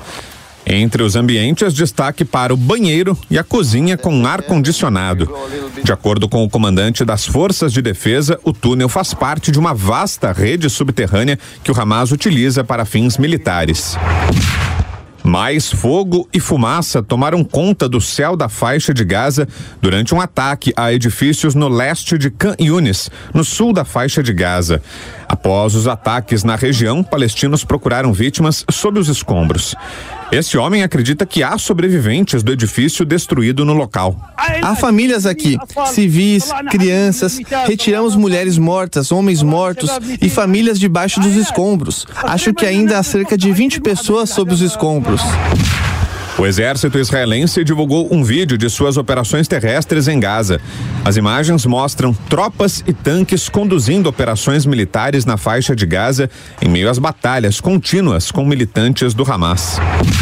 O chefe do Estado-Maior das Forças de Israel, Erzi Alevi, visitou as tropas na faixa de Gaza em meio a batalhas em andamento com militantes do Hamas. Uma cortina de fumaça se formou após um ataque aéreo israelense a oeste de Rafah, no sul da faixa de Gaza. Imagens mostram palestinos feridos chegando ao hospital Al-Aqsa, no centro da faixa de Gaza, após ataques incessantes antes de valer o cessar-fogo acordado nesta quarta-feira. E olha, gente, a Justiça de São Paulo atendeu a um pedido da Confederação Israelita Brasileira e determinou multa diária de 500 reais ao jornalista Breno Altman por postagens consideradas racistas sobre a guerra entre Israel e o Hamas. O despacho foi publicado nesta quarta-feira e Altman tem 15 dias úteis para contestar a decisão. Segundo o juiz Paulo Bernardi Bacará, que assina a decisão, o termo ratos, usado em duas publicações feitas por Breno Altman nas redes sociais, é possível possivelmente ofensivo à população judaica. Durante a Segunda Guerra Mundial, o regime nazista chamava os judeus de ratos com o objetivo de desumanizá-los e assim normalizar os ataques frequentes ao povo judaico e as brutalidades cometidas em campos de concentração. É a primeira vez que eu estou vendo a justiça agir em relação ao movimento antissemita, claro que está crescendo na sociedade brasileira, Nelson Kobayashi. Pois é, essa é uma decisão que saiu ontem à tarde, eu, eu vi essa decisão e, e, foi muito precisa a decisão, porque ela, ela analisou post por post desse jornalista e a maior parte desses posts foram consideradas ofensivas, justamente porque tem conteúdo nitidamente antissemitas, né? E aí é aquela questão, né? Liberdade de expressão. Todo mundo tem liberdade de expressão, pode falar o que quiser, mas que sejam responsabilizados pelo que falam também. E nesse caso está sendo responsabilizado, esses posts têm que sair do ar imediatamente, sob pena dessas multas de 500 reais por dia até o teto de 180 mil reais. E, claro, um processo que vai seguir, mas a gente já tem essa primeira decisão liminar importante e pedagógica, Paulinho. Eu acho que esse é um ponto importante. Ela ensina muito sobre o que a gente precisa aprender nesse momento, que é respeitar a todos os povos e agora, nesse momento, né, Rabino, eu até queria a sua opinião, a gente tem visto um, um mar de pessoas saindo do armário com manifestações antissemitas. Esse é um exemplo claro disso e a justiça está agindo. Deixa eu falar uma coisa sobre isso. Em primeiro lugar, achei a multa é, muito barata. É, concordo, muito concordo mas, com o Bayashi que é importantíssimo pelo ato, né? A gente está começando a ver uma movimentação. Você queria falar uma? Só uma coisa, essa multa é só por dia que o post continuar no ar, mas ainda no, dizer, final, do ele a no final do processo ainda provavelmente terá uma condenação, um valor muito maior. Mas quando eu digo barata, porque assim, não é só o, o valor financeiro, né? Eu acho que é um absurdo no mundo de hoje ainda a gente ter pessoas que tenham o direito de postar coisas assim. Eu não digo apenas contra é, o povo judeu, né? Contra qualquer grupo, é, contra negros, contra é, qualquer grupo. Por quê? Porque nós vemos hoje em dia páginas da internet caindo e saindo do ar por coisas muito menores, né? Não sei se vocês concordam. Às vezes uma pessoa puxa um pouco mais à direita, um pouco mais à esquerda e a página cai. Mesmo que seja apenas uma opinião política, ideológica um pouco assim mais extremista. Mas quando a gente vê discursos de ódio, principalmente no Brasil, né, que não tem a mesma lei de liberdade de expressão, por exemplo, é, que os Estados Unidos, né, que é, que é muito mais liberal, eu acho que isso aqui é um exemplo muito positivo, né, de, de que realmente a pessoa tem que ser multada e a página tem que ser é, banida. Infelizmente, não é só é, nesse jornalista, né? A gente vê muitas outras pessoas hoje em dia com páginas disseminando ódio na internet e, como o Kobayashi falou, estão é, saindo do armário. E aqui eu queria até enfatizar um ponto que, que, que em Israel está se falando muito, Paulo. Aquele movimento feminista, né, muito importante do Me Too, né, hashtag Me Too, eu também fui estuprada, eu também fui assediada, parece que exclui mulheres judias. Porque a gente não viu nenhuma grande feminista de expressão falando sobre os atos de estupro, que inclusive foram filmados. E muitos jornalistas do Brasil tiveram acesso a esses filmes, não estou falando agora das mortes, estou falando agora do estupro, porque mesmo alguém que diga que aquilo é um grupo de resistência que não é, como seria justificado? Eu só estou trazendo isso aqui na pauta porque a gente está vendo uma grande confusão de pessoas e jornalistas e mídia que se dizem a favor da liberdade de expressão e dos direitos humanos que não estão é, falando nada sobre essas atrocidades. Rabino, vou ser Sim. muito sincero aqui com vocês. A gente que está aqui fazendo comunicação todo santo dia. Sim. É triste demais você ver ali à tarde escrito jornalista. É, concordo. E, e sabe, oh, deixa eu adicionar um ponto de é tristeza. Para nossa profissão, eu a gente que está fazendo comunicação, uma figura que chama um judeu de rato, ser intitulado jornalista, pô, isso é depreciação é. da nossa profissão. Paulinho, e eu acho que tem um ponto que adiciona tristeza a essa história. Eu queria até ouvir o Rabino sobre isso, porque o Breno Altman também é judeu. Eu não queria falar, mas o mano falou e tem que falar. Tem é, ou seja, a gente está falando de alguém que está disseminando o ódio contra. Posso falar uma coisa sobre isso? Desculpa te interromper, mano. Pode. Eu não ia trazer porque eu não sabia se todo mundo sabia, mas eu adorei que você trouxe esse ponto. Muita gente me manda mensagem, Paulo, e eu acho que é importante trazer. Ah, não, porque ainda bem que tem alguns judeus que ainda se salvam, né? Ainda bem que tem alguns judeus que eles é, apoiam o Hamas, o que está fazendo lá. Eu falo assim, ó, judeu tem de tudo, porque somos seres humanos normais, como sempre falei para vocês, temos o mesmo livre-arbítrio que todo mundo. Não sei se vocês sabem, os líderes do comunismo que mais assassinaram na antiga União Soviética, pessoas de todas as religiões, inclusive judeus, eram judeus. E assim, eu falo isso aqui é, sem medo nenhum, porque acho que a verdade ela tem que ser falada, porque assim, o judeu, é, pela sua educação, sempre teve um grande potencial e uma vontade de mudar o mundo, e às vezes usou essa vontade de uma forma muito positiva, e às vezes é, o tiro sai pela culatra e às vezes faz de uma forma negativa. Mas precisa ser sim, é, acusado, multado, independente. Então, quer dizer, ele, ele fala, sabia, Paulo? Ele fala nas redes sociais: eu sou judeu, não acredito em nada disso. Então, ele acaba dando uma força muito maior para os antissemitas pelo fato dele sim. próprio se identificar como judeu. Boninho, assim, o Senado aprovou a PEC que limita poderes do Supremo Tribunal Federal ontem, viu, gente? O placar foi de 52 a 18. Eram necessários 49 votos favoráveis. Agora, com a aprovação, o texto segue para a Câmara Federal, onde também precisa ser votado em dois turnos. Sobre esse assunto e essa polêmica, a gente vai conversar agora com o senador Jorge Seife, de Santa Catarina, que gentilmente aceitou nosso convite para participar do Morning hoje. Senador, essa votação surpreendeu todo mundo, meu amigo. Como é que você está vendo aí a mobilização política dos senadores em relação a essa causa? É, primeiramente, obrigado, um prazer estar aqui com vocês. Sempre que eu posso, acompanho o Morning Show e a programação da Jovem Pan. Mas veja, é, nós na, no, no, dia anterior, né, na, na terça-feira, nós tivemos uma, uma votação que tivemos 48 votos pela aprovação em apenas um turno né, é, da PEC e ficamos muito preocupados. Mas quando ontem abrimos o painel e vimos 52 votos, nós vemos, Paulo, que não é uma pauta mais é, da direita ou da esquerda ou do Lula ou do Bolsonaro. Na verdade, é uma defesa da democracia. E te explico.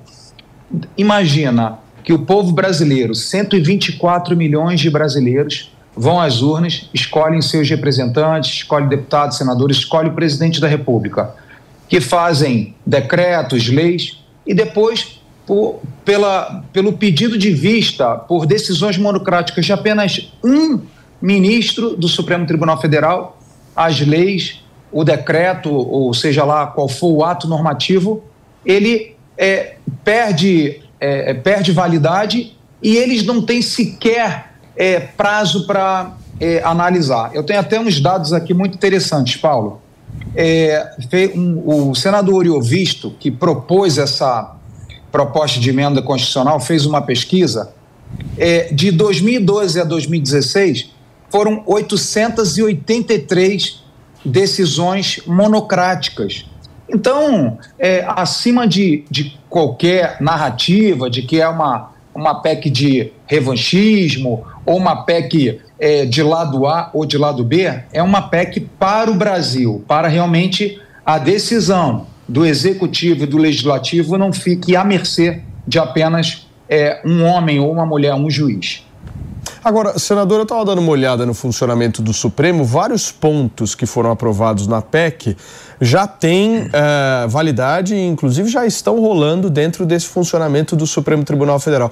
Você não acha que a PEC não tem, de alguma forma, o impacto que deveria ter nessa mudança? Ou seja, vocês formalizaram uma lei, mas do ponto de vista prático continua tudo a mesma coisa, né? Deixa eu só, antes de passar a palavra para você, receber todos que estão no rádio, para colocar todo mundo na mesma página. São 11 horas e 17 minutos. A gente está numa entrevista aqui com o senador de Santa Catarina, Jorge Seife, repercutindo a aprovação de ontem no Senado da PEC que limita poderes dos ministros do Supremo Tribunal Federal. Senador, a pergunta que eu te fiz é muito simples. Continua tudo a mesma coisa, mesmo com a aprovação da PEC?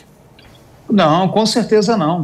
É, apesar de já existirem leis e até é, questões dentro do, do, Supremo Tribunal Federal que já previam algumas questões que a PEC reafirma, é, as decisões é, monocráticas agora é, passam a ter é, prazo máximo para serem analisadas e suspensões só é, diante do colegiado. Eu acho que isso é muito importante é, para o Brasil, Paulo. Eu tenho certeza que não continua a mesma coisa e, na verdade, é o, o, o Congresso Nacional, o parlamento, reagindo a, infelizmente, tantas interferências é, seguidas. Nós não estamos falando de, desse primeiro momento. Estão muitas interferências e que, por exemplo, vou te dar um, apenas um exemplo. Tem uma decisão é, com a ministra Carmen Lúcia sobre royalties de petróleo que atinge diretamente o governo do estado de Santa Catarina, o povo do estado de Santa Catarina, que está lá há vários anos e não se decide. Então, essas questões que são importantes para o Brasil, quando alguém recorre ao Supremo Tribunal Federal, ele quer uma decisão, seja para um lado ou seja para o outro. Nós queremos que a matéria seja discutida e decidida e não só por um e com prazo limitado. Eu tenho certeza que essa PEC não é revanchista e ajuda muito o Brasil e respeita, acima de tudo, a decisão dos brasileiros quando nos elegem como seus representantes. O senador, mais uma dúvida: por que, que a parte mais polêmica da proposta de alteração em relação aos ministros do Supremo ficou de fora? Porque a parte mais polêmica que eu me refiro é justamente o tempo de mandato dos ministros do Supremo, né? Isso aí realmente seria uma, uma mudança significativa no Supremo. Por que, que essa parte não foi votada? Olha, na verdade, é porque essa proposta, essa PEC 08, ela já foi apresentada em 2019 ou 2020 pelo senador Iovisto, já era uma, uma PEC pronta. E as duas outras questões é sobre tempo de mandato e idade mínima para indicação no Supremo Tribunal Federal estão andando aqui no Senado. É, a PEC 16, também de 2019, do senador Plínio Valério, está tá caminhando, está na CCJ para nós votarmos, e a PEC, é, a PEC 8 não, a PEC 16, e, e tem uma segunda PEC sobre, é, sobre o, o prazo, é, a idade mínima para que o, os ministros sejam indicados, que eu acho muito importante também. É, imagina é, que os presidentes da República né, que têm a, a prerrogativa de indicação do Supremo Tribunal Federal, colocam às vezes pessoas é, neófitas, novos, muito jovens e ficam ali muitos anos. Eu creio, assim como ah, tenho certeza que a grande maioria dos brasileiros entendo que a Suprema Corte, pela sua importância e pela qualidade, pela, pela força das suas decisões, precisa que alguém que seja indicado tenha pelo menos uma uma, uma, alguns anos de magistratura, alguns anos, seja juiz, seja advogado, mas não tão jovens. É, não, é, eu me considero jovem, tenho 46 anos. Mas é, entenda, nós não podemos colocar pessoas muito jovens, porque muitas vezes são indicadas por é, é, questões políticas e de interesse do presidente da República de plantão, e deixar o Brasil à mercê de uma pessoa tão jovem que não tenha é, experimentado, não tem uma longa carreira dentro do judiciário. Então, Agora, essas duas aspectos estão caminhando, viu? Senador, viu, fica Paulo? a dúvida o que é ser jovem, né, meu, meu amigo? Mano Ferreira. Olha, vai, mano, vai, mano. Bom dia, Senador, mano. bom dia, obrigado por estar aqui com a gente. É, essa questão da indicação de ministro Supremo, é, o que me vem é, como cidadão, um sentimento, eu, eu confesso que de indignação mesmo, é que no nosso desenho atual, o presidente indica, mas o Senado aprova ou rejeita. E o Senado sempre aprova, qualquer que seja o indicado é, pelo presidente. Então, eu fico achando que sem uma mudança de postura do Senado, que faça de fato o seu papel de apreciar as indicações para cargos importantes, e isso eu estou falando agora do Supremo, mas também vale para agências reguladoras, por exemplo, que muitas vezes são alvo de cooptação política e deveria é, ser apreciado pelo Senado, ou seja, se o Senado não cumpre o papel, não importa muito quanto tempo vai, o, o ministro vai ficar lá, é, se vai ter tempo de mandato ou não, porque é, o Senado tem que deixar de ser simplesmente um carimbador da indicação do presidente da República. Então, a, a, minha pergunta é como mudar essa postura do Senado para que de fato haja um filtro da sociedade sobre os indicados do presidente. Ô, mano, antes de eu te responder, eu quero dizer que eu fico muito à vontade conversando com vocês. Vocês estão diariamente na minha casa, com a minha família. Quando eu não consigo ver no horário regulamentar, de noite eu vejo Pânico, vejo é, Morning Show, então é um prazer estar falando contigo. Audiência qualificada, Eu concordo então. contigo, é, com certeza. Eu, eu, eu concordo parcialmente contigo, mano. Veja, é, é, recupere hoje o YouTube está aí para nos ajudar. Recupere as sabatinas de diversos ministros que estiveram sentados aqui na CCJ, é, Comissão de Constituição e Justiça, o compromisso que eles fizeram, a- né, as defesas que eles fizeram.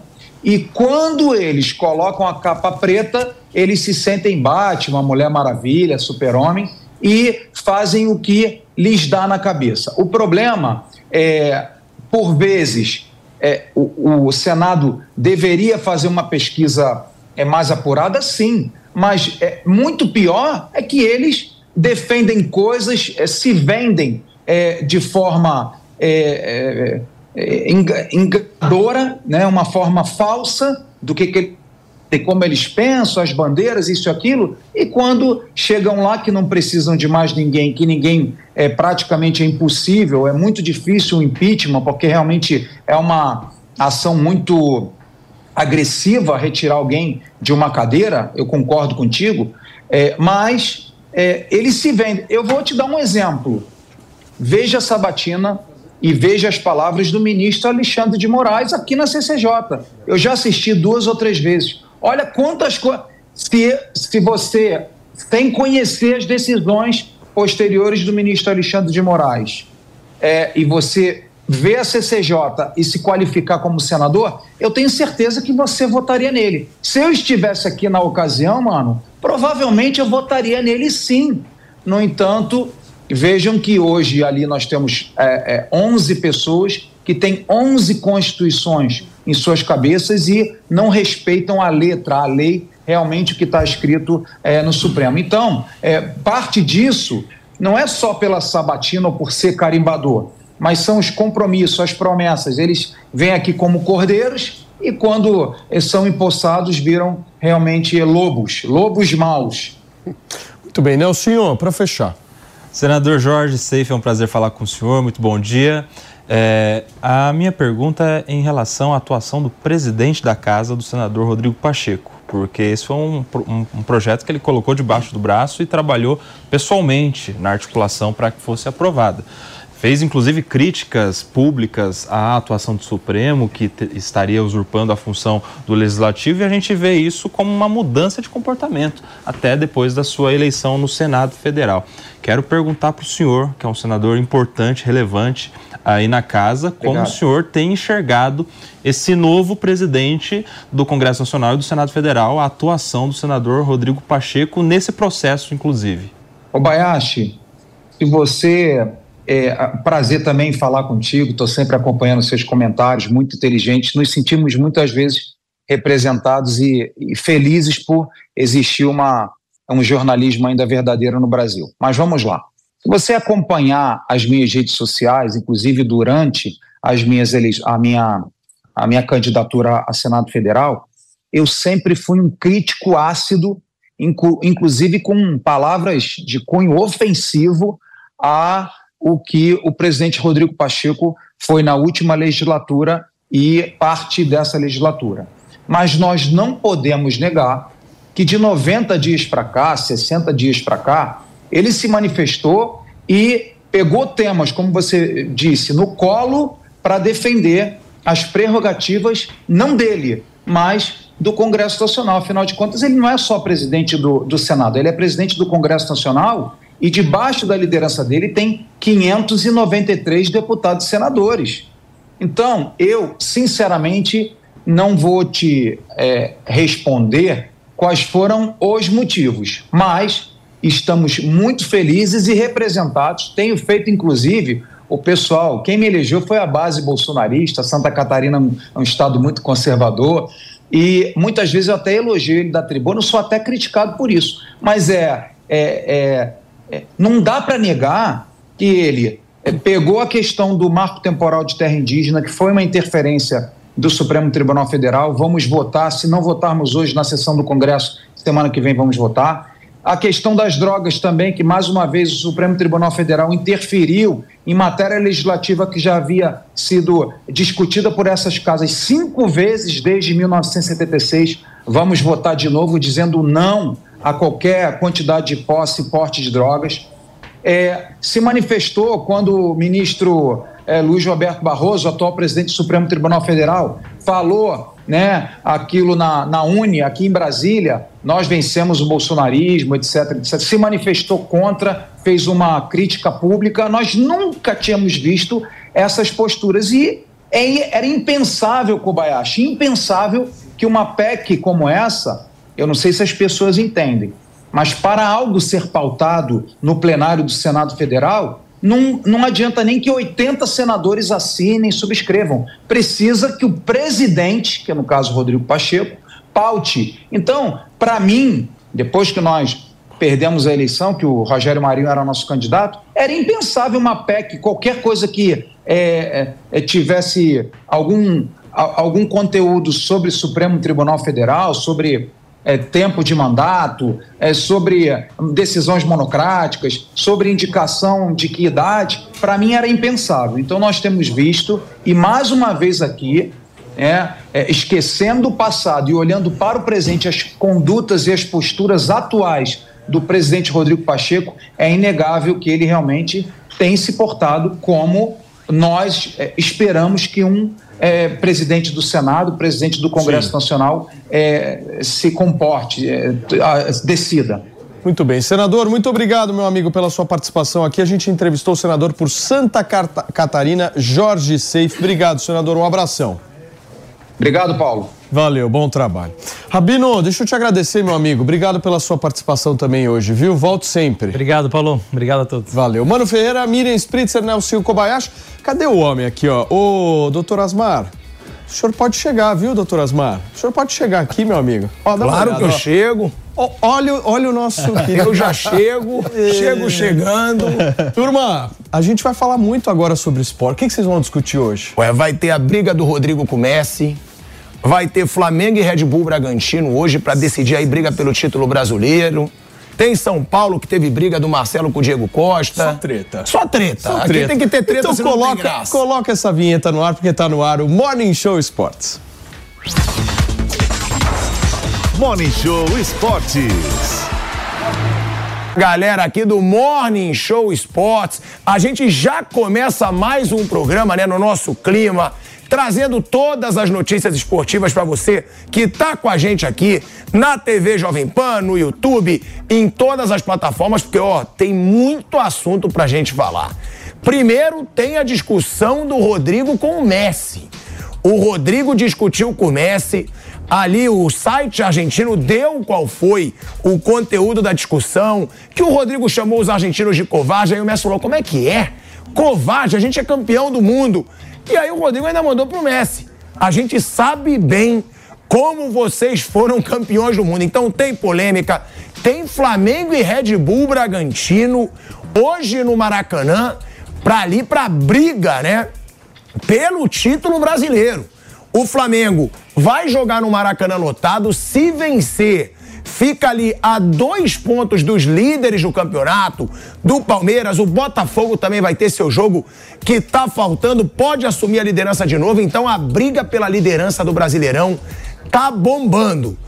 E claro que tem o jogo São Paulo e Fluminense, né? Fluminense e São Paulo. Fluminense recebeu o São Paulo no Maracanã, venceu. O Cano já deixou claro o lema para o Mundial de Clubes, que o Fluminense acredita e teve aí a briga do Marcelo com o Diego Costa.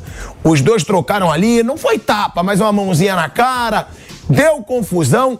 O Marcelo que voltou causando. Já teve discussão com o Gabigol, agora discussão com o Diego Costa, mas o cara tem bagagem para isso. O cara pode tirar a onda dele. Então já vou começar falando, antes da gente falar da briga do Rodrigo com o Messi, dessa briga ali no topo da tabela que o Flamengo enfrenta o Red Bull Bragantino, vamos falar do jogo de ontem. Porque o Marcelo, velho Vamp, Bruno Prado, ele tá discutindo muito, né? O Marcelo já discutiu com o Diego Costa, discutiu com o Gabigol. Com certeza o Marcelo deve voltar pro Brasil, pô. joguei na Europa, sou cinco vezes campeão de Champions, não vou aturar desaforo dos outros. Agora, o que falar do jogo? E o Cano deixou claro, velho Vamp. Lema agora é o Mundial de Clubes. Tem chance do Fluminense? Você sempre falou aqui. Quem pegar o Manchester City vai levar uma sapatada. Aí eu quero saber.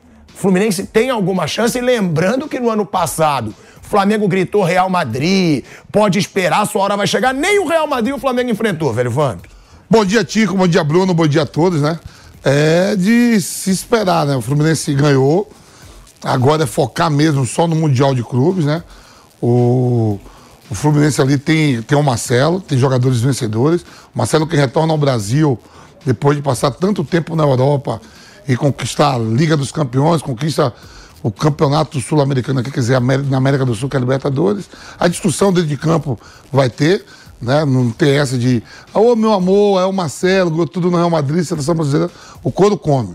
Um defende as cores do Fluminense, o outro defende as cores do São Tá Paulo. meio marrento também? Não, acho que não. Não é coisa de, de jogo normal mesmo. Agora é focar no Mundial. Primeiro, Tico, muita calma. Você cantou aí, ó.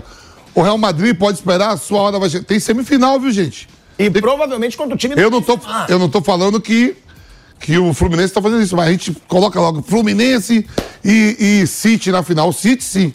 Pra ganhar do City vai ser. Agora, a semifinal, o Bruno daqui, o Bruno sabe. É duro. E não, e não é o time do Benzema. Pode ser o time do Benzema. Tem que jogar ainda. Agora, Bruninho Prado, eu vou pro sofazinho com vocês, que você gosta, né? Quando eu vou pro sofazinho, porque o velho Vamp, pra criticar o Gabigol, né? O Luciano, ele sempre fala, pô, os caras estão falando muito. Quando é o Marcelo. Não, Marcelo já não não é. é. Marcelo tá marrento, sim. Tá nada. Marcelo tá uma marrinha assim. Tá. Ele quer sempre discutir, aí quer mostrar a tacinha da Champions, aí quer discutir com os jogadores, Agora ele, pode- que os caras vão ele pode mostrar ele. a taça também da Libertadores, viu? Pode mostrar as duas. É, agora é. É, só não pode mostrar de Copa do Mundo pela seleção, que na seleção ele não ganhou nada. É, no Real Madrid, ele é, uma, ele é o atleta que mais ganhou títulos no Real ó, Madrid. ele que dá na cara do Diego Costa primeiro, ó. Ele dá na cara do Diego Costa. Eu tô achando o Marcelo com uma marrinha acima do normal, Bruno Prado. Eu acho que ele voltou pro Brasil, tipo assim, sou jogador da- do Real, sou cinco vezes campeão da Champions. Com todo mundo ele quer discutir. E digo mais, hein? Que eu não fico eh, bajulando o Marcelo, não. Digo mais, não tá jogando muita coisa também no Fluminense. Não é o protagonista do Fluminense. Protagonista do Fluminense é o Cano, protagonista do Fluminense é o André, é o, O. Fábio, o Arias, que tá jogando muita bola, o Keno, que foi na Libertadores quando mais precisou, o John Kennedy. O Marcelo tá muito marrinha, na minha opinião, Bruno Prado. É, o Marcelo sempre foi assim. Mesmo no Real Madrid, ele era o cara de entrar em, em- nessa, em discussão no campo, assim, é o, é o jeito dele. Ele é um jogador que tem muita qualidade, fisicamente ele tem seus problemas, às vezes fica fora, é normal, ele é um jogador já mais veterano. Ontem, ontem o árbitro ajudou a atrapalhar bem esse jogo, até comentei o jogo aqui. E não é que ele ajudou um ou outro, o Dorival reclamou muito na coletiva. É- era ruim mesmo, assim, era. O Cano tomou um cartão amarelo porque foi beber água perto do banco, assim. assim, ele começou a distribuir cartão para tudo que é lado, deu cartão para todo mundo. A expulsão que foi do Gabriel Neves do São Paulo foi justa, mas não é que ele interferiu no resultado, mas ele interferiu assim no ânimo do, no, né, deixou todo mundo irritado, porque a arbitragem foi muito ruim. O São Paulo segue sem ganhar fora de casa. né? Agora só tem mais dois jogos fora. Se não ganhar nem do Bahia nem do Atlético, vai ser o primeiro time na história do brasileiro não rebaixado a não ganhar nenhum jogo fora de casa, né? Que é uma. Atlético Paranaense, Bruno? incrível. É Atlético Mineiro ou Paranaense? Mineiro. Bahia e Então- Atlético Mineiro são os jogos fora, que São Paulo ainda Então vai ser, viu, Tico? Vai ser. e, e lá no Mundial de Clubes, desde que o Inter perdeu pro Mazembe, lá em 2010, essa semifinal é 50-50. O Atlético perdeu pro Casablanca. Sim. O Flamengo pro Flamengo, o Palmeiras pro Tigres, o River já perdeu, o Atlético Nacional já perdeu. É 50-50, é isso. O número é esse mesmo. Em metade das semifinais, o campeão da América passa e na outra metade não passa. E agora tá mais difícil, Bruno, porque agora é o time do Benzema. É, é Não, quem time- joga o time do é Benzema, Kanté, Kanté, Fabinho. Tem um Pô, novo Benzema, técnico agora. Kanté e Fabinho. Novo técnico que é o Romarinho. Marcelo Galhardo acabou de fechar, é o novo técnico. Só do que Al-Ittihad. provavelmente pega o Al-Arli, né? É o Ali do Egito. Não, não, vai passar do Awali. Será? Vai. Ah, eu vi o Awali lá no Mundial do Flamengo, até o Flamengo, a baba que tava, ganhou do Awali. Naquele Mundial. Campeão africano. né? O jogo equilibrado do campeão da Libertadores é a semifinal. A final não é equilibrada. Claro que às vezes dá zebra, você pode, uh, o futebol permite isso, mas o equilíbrio é na semifinal, a final não é equilibrado, o campeão da Europa é muito melhor. Agora, o velho Vamp, o São Paulo é campeão da Copa do Brasil, realmente é um ano maravilhoso pro torcedor são paulino que não via um título de expressão há um bom tempo. Só que o São Paulo tá uma piada fora de casa nesse campeonato brasileiro. São Paulo conseguiu chegar até qual rodada que a gente tá? Faltam quatro, ele tem, tá na 34ª. 34ª rodada sem ganhar um jogo. O São Paulo não ganhou um jogo fora de, fora casa. de casa. São Paulo tá assim. Como que tá o São Paulo? Muito, ele gostou da. Não, não, não. Muito é legal fora de casa. Como é? Assim. Não, é assim. Tá assim. São Paulo tá muito legal fora de casa. ele gostou da plaquinha, Bruno Prado. É, é Não, mas é como o Bruno falou lá, olha lá os números, ó. Olha aí, ó. São 17 jogos do São Paulo fora de casa no brasileiro, nove derrotas e oito empates nem uma vitória.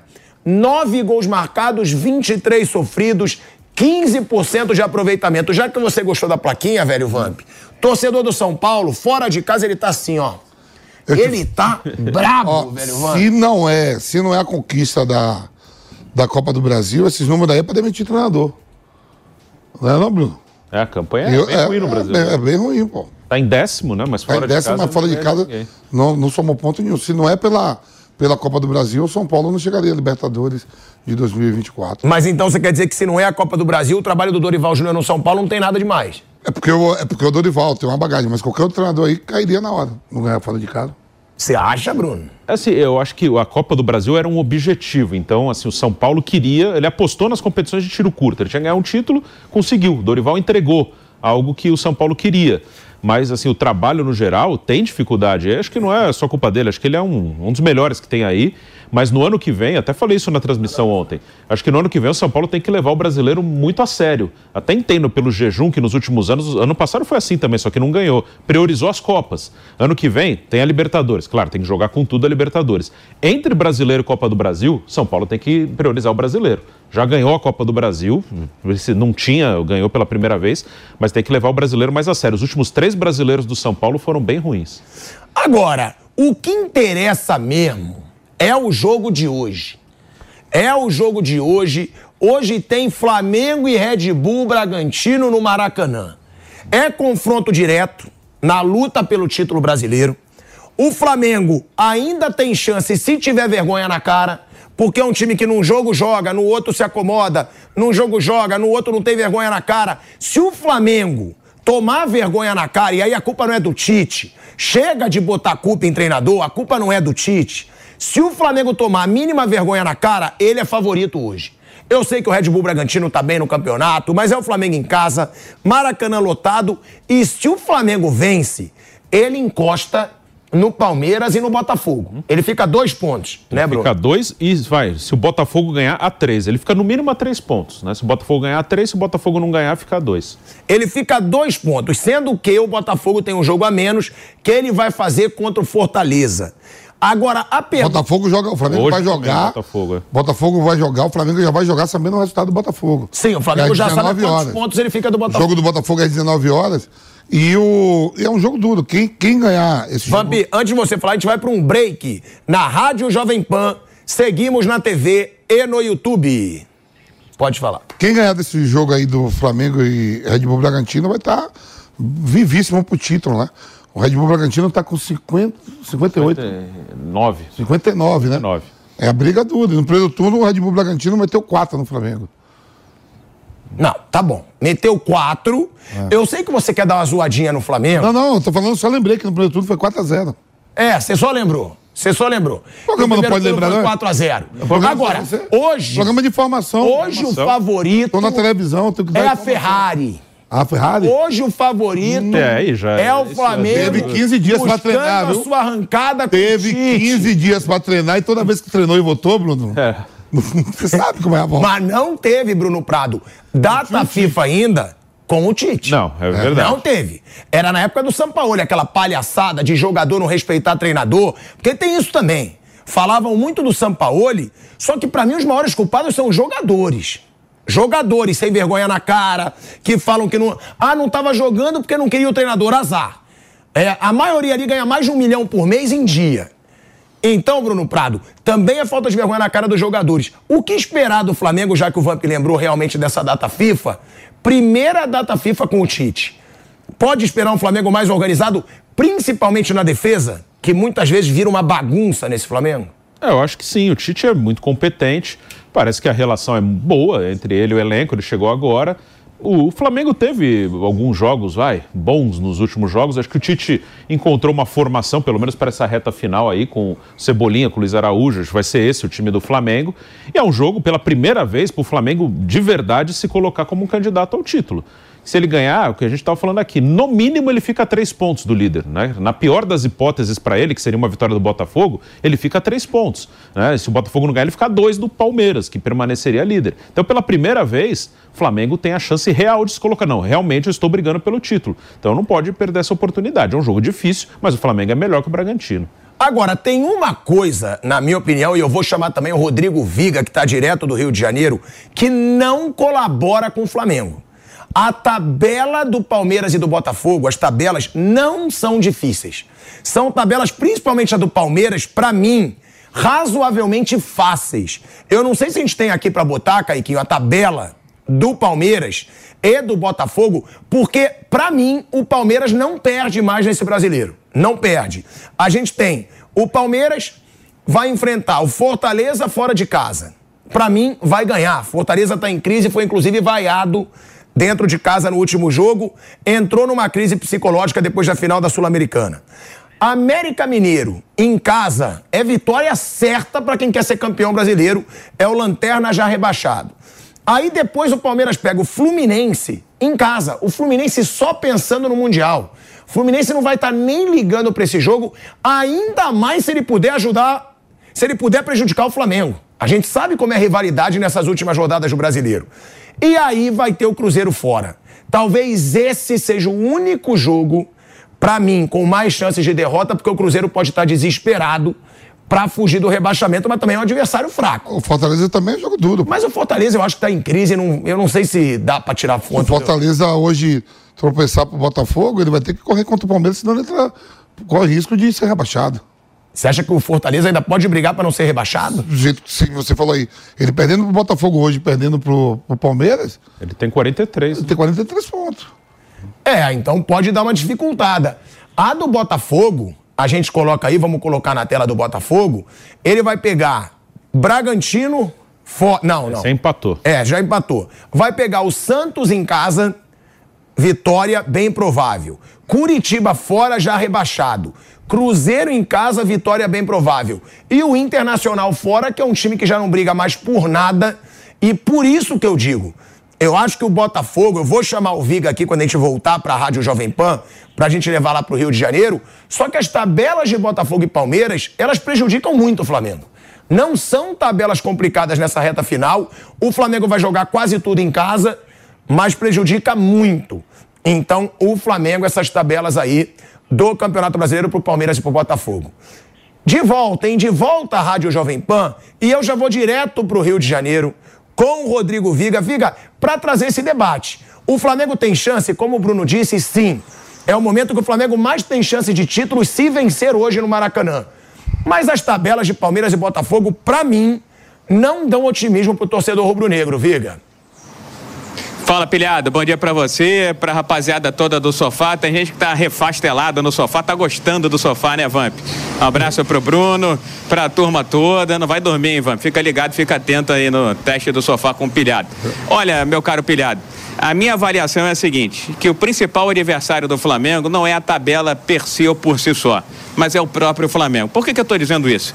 Porque nitidamente Flamengo fez uma força danada para não chegar a essa reta de final de Campeonato Brasileiro com condições reais de conquistar o título brasileiro. Tem chances matemáticas? Tem. Tem muitos jogos em casa? Tem. A tabela do Botafogo e do Palmeiras é mais fácil do que a do Flamengo? Sem dúvida alguma. E olha que o Flamengo vai fazer muitos jogos em casa. Agora, qual é o grande problema do Flamengo? É o segundo tempo. Nitidamente há um problema físico que precisa ser resolvido.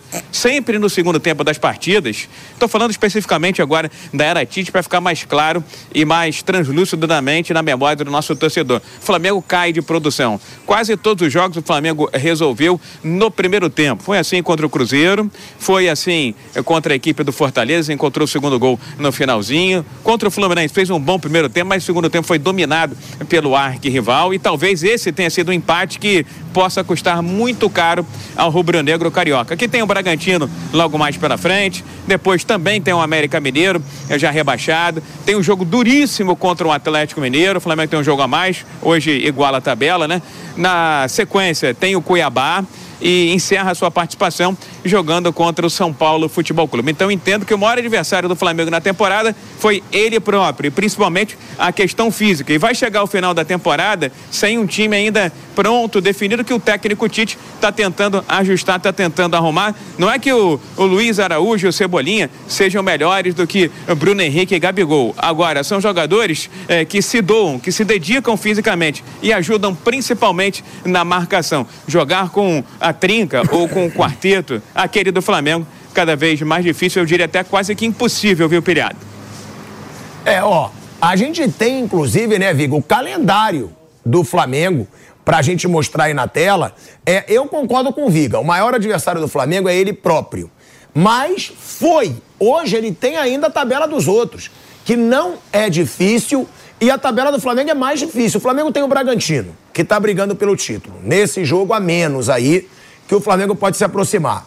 Aí tem o América Mineiro, que diz ser fora de casa, mas não é. Porque o América Mineiro vendeu o mando de campo, o jogo vai ser em Uberlândia. Ou seja, vai ter só torcida do Flamengo. Aí tem o Atlético Mineiro nesse jogo duríssimo. Aí é duríssimo. Atlético Mineiro no Maracanã, sendo que o Atlético Mineiro também briga no topo da tabela.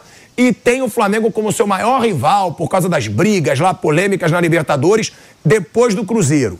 Aí o Cuiabá no Maracanã, se não ganhar um jogo desse, não tem que ser campeão brasileiro. E tem o São Paulo fora, que sempre incomoda o Flamengo. Se tem um adversário que incomoda o Flamengo é o São Paulo. Em 2019, quando o Flamengo ganhava de todo mundo, ele só não ganhou do São Paulo. Sim. Naquele brasileiro. Foi empate em casa e, se eu não me engano, foi empate fora. Foi. Também, em Foi 2019. campeão brasileiro perdendo pro São Paulo no Morumbi, você lembra disso? Ficou olhando lá na telinha, o Ilharão ficou no meio do gramado olhando na telinha pra ver como é que tava Corinthians e Inter no Beira-Rio. Você lembra disso, Pilhado? Sim, foi campeão brasileiro em 2020, perdendo pro São Paulo. 2020 perdeu as duas pro São Paulo no Brasileiro e as duas na Copa do Brasil. E esse ano perdeu a final da Copa do Brasil pro São Paulo. Então, a tabela do Flamengo é muito mais difícil que a dos outros. Eu acho que o Flamengo, é, eu brinco, Ferrari, Ferrari, não ganhou nada esse ano por falta de vergonha na cara, velho Vamp. Um time como o do Flamengo não pode disputar sete títulos no ano e não ganhar nenhum. Ó, dos jogos que passou ali do Flamengo, o jogo mais difícil de todos, aí você tudo bem, perdeu de São Paulo, tudo, é o jogo de hoje. Flamengo ganhando hoje, Flamengo favoritíssimo ao título. É o quê? Favoritíssimo ao título. Vamp, você tá esquecendo que o Flamengo tá atrás na tabela. Se, se ganhar hoje, a depender do que o Botafogo pode ficar três do Botafogo ou a dois do Palmeiras. Então, não tem como ser favorito Mas ao como ele título. os muda dois de opinião, esse Tem. rapaz, hein? Tem. Vamp, Palmeiras. É Tite agora, viu, gente? Eu, Vamp, eu sei, mas tem os outros. Ele- ele muda O de opinião. do Abel- o Palmeiras do Abel também tem que perder. E o Palmeiras não vai ganhar do Cruzeiro nem a pau. Você acha que o Palmeiras não Não ganha ganha nem do Cruzeiro e não ganha do Fortaleza. O Palmeiras não ganha. Olha aí, ó. Aí foi forte, Bruno Prado. Não ganha. Eu discordo. Eu esses acho- dois jogos, o Palmeiras. Esses dois jogos, o Palmeiras não vai ganhar. Não vai ganhar nem do Fortaleza e não ganha do, do Cruzeiro. Mas o Cruzeiro não tá jogando nada. não tá jogando nada, mas ó, somou quatro pontos nos últimos seis disputados. Ó, eu acho, pra mim, o favorito, ó, vamos, ó, o Vamp falou. Se o O Flamengo. Flamengo ganhar hoje, o Flamengo é favoritíssimo ao título. Olha aí, ó, se o Flamengo. É por isso que eu te respeito. Não, é muita sério. personalidade. Não, sério mesmo. Personalidade. Ganhou hoje, é o jogo mais difícil. do Flamengo. Volátil, mas é, né? Não, não, o jogo mais difícil pro Flamengo tem dessa tabela toda. aí, O West ganha todo mundo. Eu sei, É o mas jogo ele de tá hoje. atrás ainda dos outros. Ganhou Ele hoje, ganhando hoje ele tá atrás. o Botafogo ganhando fica três pontos do Botafogo. É. E do Palmeiras fica dois. Dois. O Palmeiras vai tropeçar, o Flamengo ganha todo mundo aí, ó. Tá bom, e aí você acha que o Atlético Mineiro, então, o Flamengo não tem chance de perder ponto? Eu, sabe que eu torço pro Atlético, né? Sei. Mas é freguesaço do Flamengo no Maracanã. Ó, eu, pra mim, o meu favorito hoje ao título brasileiro é o Palmeiras. Eu também acho. Você também, Bruninho? Para mim, o Palmeiras é o favorito. Se fosse apostar, quem você acha que ganha? Palmeiras. Acho que ganha o Palmeiras. Mas acho que se o Flamengo ganhar hoje, ele vai brigar até a última rodada. Isso eu concordo com você. Eu não acho que é favoritaço, isso eu não concordo. Mas eu concordo que se ele ganhar hoje, ele vai brigar até o fim. Mas para mim, o favorito é o Palmeiras. Ó, porque você vê a tabela, eu quero botar a tabela do Flamengo aí, Caiquinho. Bota a tabela do Flamengo, porque o Vamp falou que o Palmeiras vai perder ponto. Ele vai, vai perder ponto pro perder. Fortaleza e pro Cruzeiro. Mas o Flamengo também deve perder ponto aí. Bragantino hoje é dificílimo, mas você É o disse que ganhar do É o Bragantino. jogo mais difícil. Mas aí, ó, América Mineiro fora, se o Flamengo não ganha esse jogo, meu amigo, aí é pra demitir todo mundo. Aí, aí esquece, renova logo todo esse elenco. Esse jogo que eu acho que é muito provável. Atlético Mineiro e Cuiabá em casa, disputando o título. O Flamengo é favorito diante dos dois. É favorito, mas perder ponto pro Atlético Mineiro em casa. Do jeito. O Atlético tem a melhor campanha. O Atlético tem a melhor campanha da- do, do segundo turno. Então é difícil você também. Tá falando Flamengo, pô, tá todo aí. mundo aí, tá todo mundo inteiro. E se o Flamengo vem na última rodada pra disputar o título, ele na- se ele botar à frente na última rodada contra o São Paulo, o Flamengo ganha o São Paulo. Também acho que se precisar ganhar. E se o Botafogo ganha hoje? Ah, não, E se o falando- Botafogo ganha hoje? É, o Botafogo fica três. O Flamengo ganhando fica três pontos. É. E aí vai ver com o Thiago Nunes, Botafogo tropeçando. Meu Deus.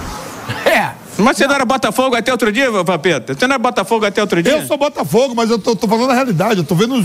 Ah, você Ó, é Bota- arco-íris, torce pra todos os times. Não, preto e branco. Corinthians, Botafogo e Atlético Mineiro. Não, não, mas há resto. pouco tempo aqui você falou. Botafogo já é. Eu falei não. O Brasil falou. Todo Eu não mundo. falei. Não? Isso você sabe que eu não falei. Todo... Viga, você falou Botafogo campeão, não, Viga? Falei, eu falei, eu, Eu falei, falei. eu falei. Por isso que eu. Todo mundo Eu quero esperar a rodada de hoje. Espera a rodada de hoje. Ele não é sujeito pra assumir. Eu não falei que o Botafogo ia afrouxar no final. Você duvidava do Botafogo, isso é Viu? verdade. Duvidava, mas falar Eu que é falei que campeão. já é campeão. Se eu duvido do Botafogo, eu não falo que Botafogo tava 15 pontos. Botafogo chegou a botar 21 pontos de frente do Atlético Mineiro, que tem a melhor Tá bom, mas eu falava aqui, eu falava, ó, o Botafogo, uma hora, vai sentir a pressão. E sentiu. Sentiu a pressão, pode ser campeão. Mas sentiu, ele, ti- ele tinha 15 pontos na frente. Que é muito ponto, que é muito ponto do Campeonato Brasileiro, que você tem Flamengo, Atlético Mineiro e Palmeiras. Tava na mão deles. É uma coisa maluca o Botafogo ter 15 pontos na frente dessas equipes. Botafogo pode ser campeão, se for campeão com um ponto de frente, quatro, é coisa normal. Agora, 15 pontos. co- Tá, botar mas aí cinco- você perder. Vampeta, Você perder. Calma aí, foi- calma aí, foi- calma aí, Viga, que daqui a pouco a gente vai ter que encerrar pra rádio pra eu não ter que te cortar. Mas o Botafogo entregou. Entregou. Entregou. Não é dizer, ah, eu achava que ia ser menos ponto. 15 pontos, você perder toda essa vantagem. Hoje em dia o Botafogo é vice-líder. Ele não é nem o líder. Agora, a tabela do Botafogo também é fácil. É fácil. A gente vai mostrar, antes da gente, depois da gente É encerrar isso. aqui É isso. pra Rádio Jovem Pan, porque se o Botafogo ganha hoje, ele abre três do Flamengo. E aí, meu amigo, a tabela do Botafogo não é nada difícil. Nada difícil. A gente vai botar, olha aí, ó. Santos em casa. Curitiba fora. Cruzeiro em casa e Internacional fora. A gente segue aí, né, agora, no YouTube e na TV, agradecendo a sua audiência, mostrando aí a tabela do Botafogo, velho Vamp. Porque eu concordo com o Viga. Se o Botafogo ganhar hoje do Fortaleza, ganha um ânimo que o Botafogo perdeu. Além só tem um jogo duro que é o Inter fora. O É isso, é isso. O resto é jogo que não dá pra perder brigando pelo título. Lógico. Ah, respeito o Santos. Claro que eu respeito o Santos. Mas o Botafogo em casa contra o Santos, que há pouco tempo tava lutando lá embaixo, que agora subiu um pouquinho. Tem que ganhar. Curitiba fora, Curitiba já tá rebaixado. Cruzeiro em casa. Tem que ganhar. E o Inter fora, eu também não acho esse bicho É. papão todo se o Inter não briga por Mas eu acho que o problema do Botafogo tá mais no mental do que na tabela, porque na teoria ele tinha que ganhar do Cuiabá em casa, não ganhou. Ele tinha que ganhar do Atlético Paranaense em casa, não ganhou. Quando faz 3 a 0 no Palmeiras, ele tinha que ganhar o jogo e não ganhou, tomou uma virada. Goiás, ele. É, Goiás, ele tinha que ganhar, não ganhou. Então eu acho que o Botafogo, se ele ganhar hoje, ele pode retomar essa parte mental, emocional. Se ele não ganhar, vai afundar ainda mais. Acho que o Botafogo não é nem a tabela, porque a tabela, na teoria, era para ter feito um monte de ponto que ele não fez. Né? Acho que o Botafogo, o mental que desabou nessa reta final aí. É, o Botafogo afrouxou, né, Viga? Essa é a verdade. O Botafogo foi frouxo nessa reta final de brasileiro. Teve o problema do Tiquinho também, né? Que tá com questões pessoais aí do pai dele. O Tiquinho é um líder, é uma referência desse grupo.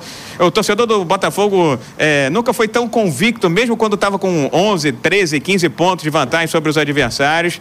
Existe, segundo muitos aí, uma espécie de síndrome de vira-lata no Botafogo. O Botafogo tem que vencer para poder acreditar em si próprio, porque a campanha do primeiro turno foi anormal. Como também é anormal a campanha do Botafogo no segundo turno. Vencer, como disse o Bruno, para o mental, para o psicológico é fundamental para o Botafogo para espantar de vez essa crise de autoconfiança e também de é, falta de credibilidade, viu, Pilhado? É, a gente tem um Botafogo hoje sem confiança nenhuma. A gente tem um Botafogo hoje que, eu repito, para mim fez uma escolha péssima com o Thiago Nunes. Pode dar certo, mas aí você falar depois que dá certo é ser frouxo. Eu analiso o retrospecto recente. Ele fez papelão no Corinthians, ele deixou o Grêmio com dois pontos no Brasileiro em 11 rodadas na zona de rebaixamento, foi o principal responsável pelo rebaixamento do Grêmio. E ele fez um trabalho também péssimo no Ceará. Então dizer que foi uma escolha boa, só vai dizer se for depois que conquistar o título brasileiro. Eu achei péssima a escolha do Botafogo. Agora, tem muita opção? Não, não tem muita opção. E o Botafogo hoje, se vencer o Fortaleza fora de casa no jogo que tem a menos, abre três pontos de vantagem para o Flamengo e se torna o líder também à frente do Palmeiras. A gente vai encerrando aqui o nosso Morning Show Esportes, galera, na TV Jovem Pan, no YouTube e agora a gente vai pro Bate Pronto. Vamos lá pro Bate Pronto com a gente no YouTube da Jovem Pan, na Rádio Jovem Pan e na TV Jovem Pan. Você fica com os nossos ídolos, as lendas aí do pânico, com você na TV Jovem Pan. Tá bom, rapaziada? Bate pronto agora no YouTube e na rádio. E uma boa tarde para todos vocês. A opinião dos nossos comentaristas não reflete necessariamente a opinião do Grupo Jovem Pan de Comunicação. Realização Jovem Pan News.